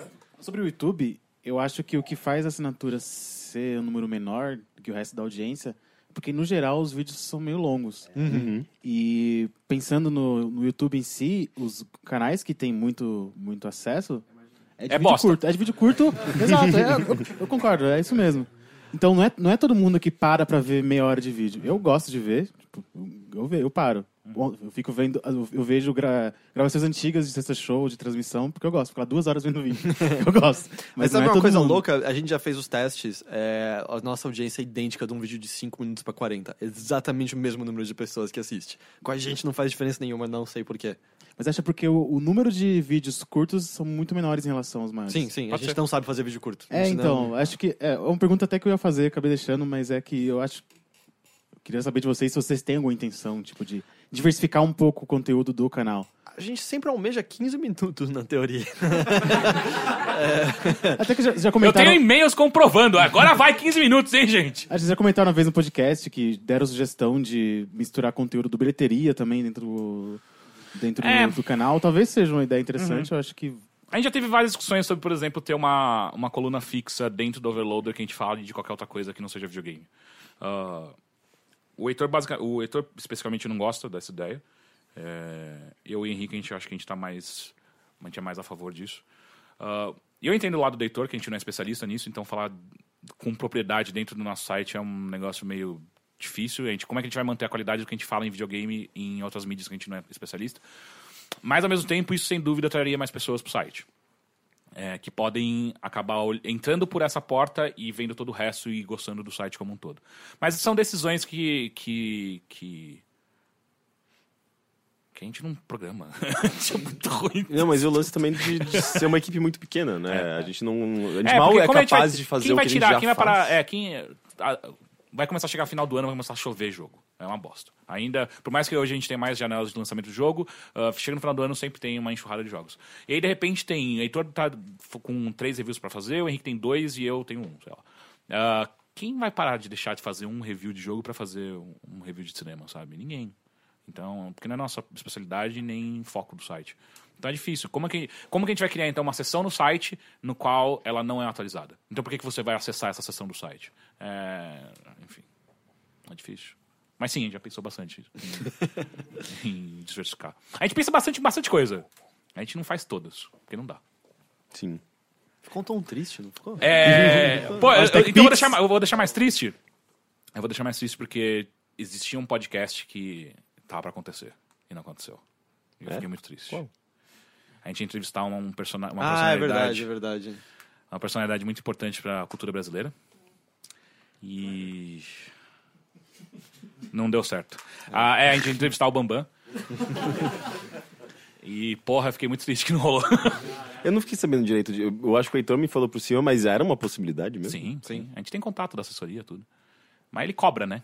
Ah. É... Se tiver ouvindo, Bambam. Pô, quebra essa pra nós. É, enfim, mas tem, tem que essas o ta- coisas O timing também. passou também. Tipo, virou. É. O, o meme apareceu em propaganda na televisão, acabou. acabou. Apareceu já? Sim, era uma mortadela falante, não era isso? não era? Era tipo presunto, uma coisa, É. algum comercial de presunto, mortadela. Ave Maria, cara. É, cagou. É, exato, acabou, acabou. Mas enfim, é, é- é- é. Uma coisa que eu gostaria muito de fazer também no podcast é aumentar ah, a quantidade de, de entrevistados que a gente tem e de coisas diferentes, pessoas diferentes e tal. Não só a galera que vocês já escutaram a gente trazendo, mas pessoas diferentes. Tanto que a gente recebeu um e-mail outro dia de um cara dando uma sugestão de convidado. É, eu achei boa. E eu também achei muito boa. Então, se vocês têm sugestão de convidado, ah, manda pra gente. É, é pra gente dar uma olhada, pra gente pensar se tem alguma Até porque a nossa listinha tá crescendo, a gente tá colocando nomes eh, de pessoas. Ah, porra, fala pro. Henrique que ele tem uma, uma puta convidada do caralho que ele nunca traz, que eu fico puto. Amanda Sparks? Não, também. Mas não. a, a, a sua amiga paleontóloga, cara. Ah, não, ela, ela não vai ser interessante. Ela vai. Ela Como vai, assim, cara? Ela vai falar. Bri, bri, briga, obrigado. Ela vai falar de pedras. Briga... De Cara, é mó fósseis. da hora pedra, velho. É, rocha, exatamente. Pedra não é, é rocha? É, Ela, ela, teve, Qual a bebê, diferença da ela pedra? teve bebê nesses dias. Não existe pedra. Eu vou ali na rua. O nome correto é rocha. É, você comprou uma rocha de crack, cara. Não... Caralho, mas. Ou. se as pessoas começarem a comprar rochas de crack, eles vão parar a ser muito mais estudiosos do que qualquer outra coisa, né? Porra. Fumei. E outra, fumei uma rocha de crack, cara. O, o cara fumou malandro. Porra. Ok. É, é, mas enfim, por exemplo, é, você viu a reação do público. Vocês querem mesmo, gente? Uma pessoa que, fala, que fale de rocha. Ela teve bebê, ela, eu acho que ela tá meio maternal. O bebê é uma atualmente. rocha. Não, mas ela parecia Nem Bjork. piada, ela parecia sabe? Bjork, a Bjork é super ligada à geologia, essas coisas. Tipo, É? você, você nunca viu os clipes dela? Sempre tem umas pedras, umas montanhas. Não tem pedra, não existe pedra, é rocha. É, as, as- aquelas camadas. é, Tectônicas. Tectônicas, é, tem vulcão. É, então. Eu gostei que eu tá- falei tá uma tudo bosta e ligado, ninguém cara. falou nada. É por isso que vocês não sabem as merdas que a gente fala. Como ca- camada tectônica? Que não é camada tectônica. Placas tectônicas e Placas. são camadas de solo. Eu nem sei qual é o nome daquela merda. Isso! Sedimentárias. Ele, ele deve ter feito uns, Sedimentais. um- alguns meses de, de geografia na faculdade, de geologia. Você é biólogo? Ah, ok. Tá, Ele só não é tá burro ali, que nem né? a gente, é só isso. Caralho, Estevam, e você não lembra de nenhuma bosta de biologia que a gente falou? Não é possível, cara. Vocês falaram tantos que eu não consigo lembrar. Esse errado você não grava, né? Geralmente eu tô eu, eu não muito, eu com me muita força lembrar de alguma merda. Ah. Não, não, não, mas quando a biologia e tal, eu me abstenho porque eu, eu era, ia mal na- nessa matéria no, no colégio, eu desisti. Qual foi a besteira que a gente falou sobre tipos sanguíneos? Não, era alguma coisa sobre o sistema BO, mas eu não lembro se era alguma coisa de transfusão de sangue que você estava falando. Agora também não lembro qual Eu foi vou, o ah, tá, o que, eu, o que eu lembro pode ser que. Ok. A, a B negativo pode receber tudo. Não, a B positivo pode receber tudo. O negativo pode doar pra todo mundo. E uma pessoa que é negativo pode receber positivo só uma única vez, na segunda vez ela morre. Parabéns. Ah, viu? não foi bosta. Caralho, que ódio que a gente não tá É. lembrando de nenhuma merda que a gente falou. Porque tem várias vezes que eu sei que eu tô falando bosta e continuo mesmo assim. É, tipo, a história que eu sei, então talvez você saiba que tá incorreta, é que a gente descobriu sobre RH positivo e negativo depois da Primeira Guerra Mundial, que a gente fez transfusão de sangue em muitas pessoas, e anos depois as pessoas que se acidentavam tinham novas transfusões e morriam no hospital, e ninguém sabia por quê até descobrir sobre RH positivo ou negativo. Essa história eu não lembro. Ok, então é... É, Então, é- Bem-vindos à memória do Heitor. É, é interessante simplesmente que é uma coisa que eu É. e o Matheus a gente comenta com muita frequência que o Heitor ele, ele, ele tem uma memória, uns, às vezes uns conhecimentos muito específicos, meio assustadores assim. A gente fica muito fascinado com isso. Só que só que o Heitor também é a pessoa que pega uma barra de cereal velha, tipo de dois anos e come, achando que não vai embalada, que vai dar tá ligado? Não tudo de tá boa. na embalagem. Ele bebe leite velho. tipo, Pô, é muito exagerado. Mas eu, eu, É, eu alguma sinto, coisa eu sinto que essa memória dele também muitas vezes é uma armadilha. Porque várias vezes eu já falei um bagulho certo e ele fala assim: você tem certeza? E eu paro, puta, o Heitor tá falando, eu tenho que pensar de novo, né? Não, é porque eu conheço você quando você diz que tem certeza das coisas. Mas eu tenho certeza. Você nunca tem certeza das coisas. Não, eu sempre tenho, mesmo quando eu não Exato, deveria ter. por isso que eu tenho É que sempre problema. questionar você. É, é, é. E aí eu acabo ficando confuso. É... Cara, eu acho que é isso, Eu né? acho que é isso. Né? e a fome bateu, não é? Pra vocês também? Não. É. Não, eu tô de boa. Não, não é possível. O Mas o metabolismo cara de de vocês é a, coi- de é a vocês coisa tá mais muito triste de novo. Então... Ele tá pensando na, quiro- na quiropita. Pior que não vai ter quiropita agora, Vai né, ter, é gente? só mais tarde. É, mas Não, a não, gente não vai ter que agora, acabou de falar, não horas. agora. Então, mais tarde. Eu tava doido pra comer uma, um polpetone. Montanha? O que, que vocês estão Polpetone, Polpetone. Isso tem Ele falou, não montanha, tem, que é ele não montanha. ah, não tem, eu entendi montanha. Caralho. É, enfim, uma coisa que, que eu, mas aí é só, só o Teixeira, é de fazer isso com mais frequência, de trazer plateia. O que vocês acham? É. Vocês nem escutaram o podcast, não sabem? Às vezes foi uma bosta, sabe? Vai Uma que pra merda. todo mundo que não tava aqui é um lixo. tá É, todo ligado? mundo, caralho, que bosta, nem escutei inteiro. Enfim, gente, muito, muito, muito obrigado pela presença de todos. Até quem vem de Osasco. Acontece. Ah, esse é o especial de dois anos do Overloader. É, lembrando que isso aqui não tá indo ao ar exatamente na semana seguinte a isso, vai ser na segunda semana de setembro, né? Uhum, uhum, uhum. A E... gente vai chamar de Maderteria 2, é isso? Eu não... Pode ser. Sei lá. Ah, Desde que a gente desviou de, de ruptura de cristais, eu aceito qualquer coisa. sabe? Bilhetership Aquilo- é bom também, né? É. Bilhetership, olha só. Sim. O bom é que isso fode no SSO, né? Mas foda-se, né? É verdade. a essa altura do campeonato. É, Enfim, muito obrigado a todos que participaram, vieram até aqui, deram seu corpo para nós. Ah, é? eu não queria- participei disso, não. A Posso- partir de agora, a gente vai ter um punhal passando. É Uhum. só vocês. e é isso, caras. Muito obrigado. Posso, Teixeira? Ah, Muito obrigado pela sua participação. obrigado. Henrique, muito obrigado pela sua participação. E vocês todos, eu agradeço todos os dias que vocês estão aqui acompanhando a gente. Muito obrigado. Tem, tem alguma palavra de agradecimento, Henrique? É, não sei, é, é- difícil quando você tá com muita fome. e- não sai. Eu podia, eu podia agradecer no começo, quando eu tô bem mais animado, e daí no final a Isso, gente. você se despede no começo, Eu, essa é eu a melhor posso, tática. eu posso, na verdade, deixar uma mensagem pronta e eu só dou um play assim no celular. né? É mais fácil. É o outro Henrique, né? Mas eu agradeço imensamente. Se vocês não estivessem aqui, isso não estaria acontecendo. Ok, Nossa, por um segundo, por um segundo eu achei que você ia falar, tipo, eu agradeceria muito se vocês não estivessem aqui. porque eu acabei de me mijar e eu não queria que ninguém soubesse disso. Enfim, é, foi esse agradecimento. Eu gosto da sua animação, Meio Henrique. constrangedor, né? Ah, enfim, novamente obrigado. Se você está escutando isso, obrigado por no- nos acompanhar e baixar o, o- o podcast, acompanhar o site, YouTube, todas essas coisas. Dois anos de Overloader que a gente só existe por causa de vocês. Muitíssimo obrigado. E até semana que vem. Tchau. Tchau.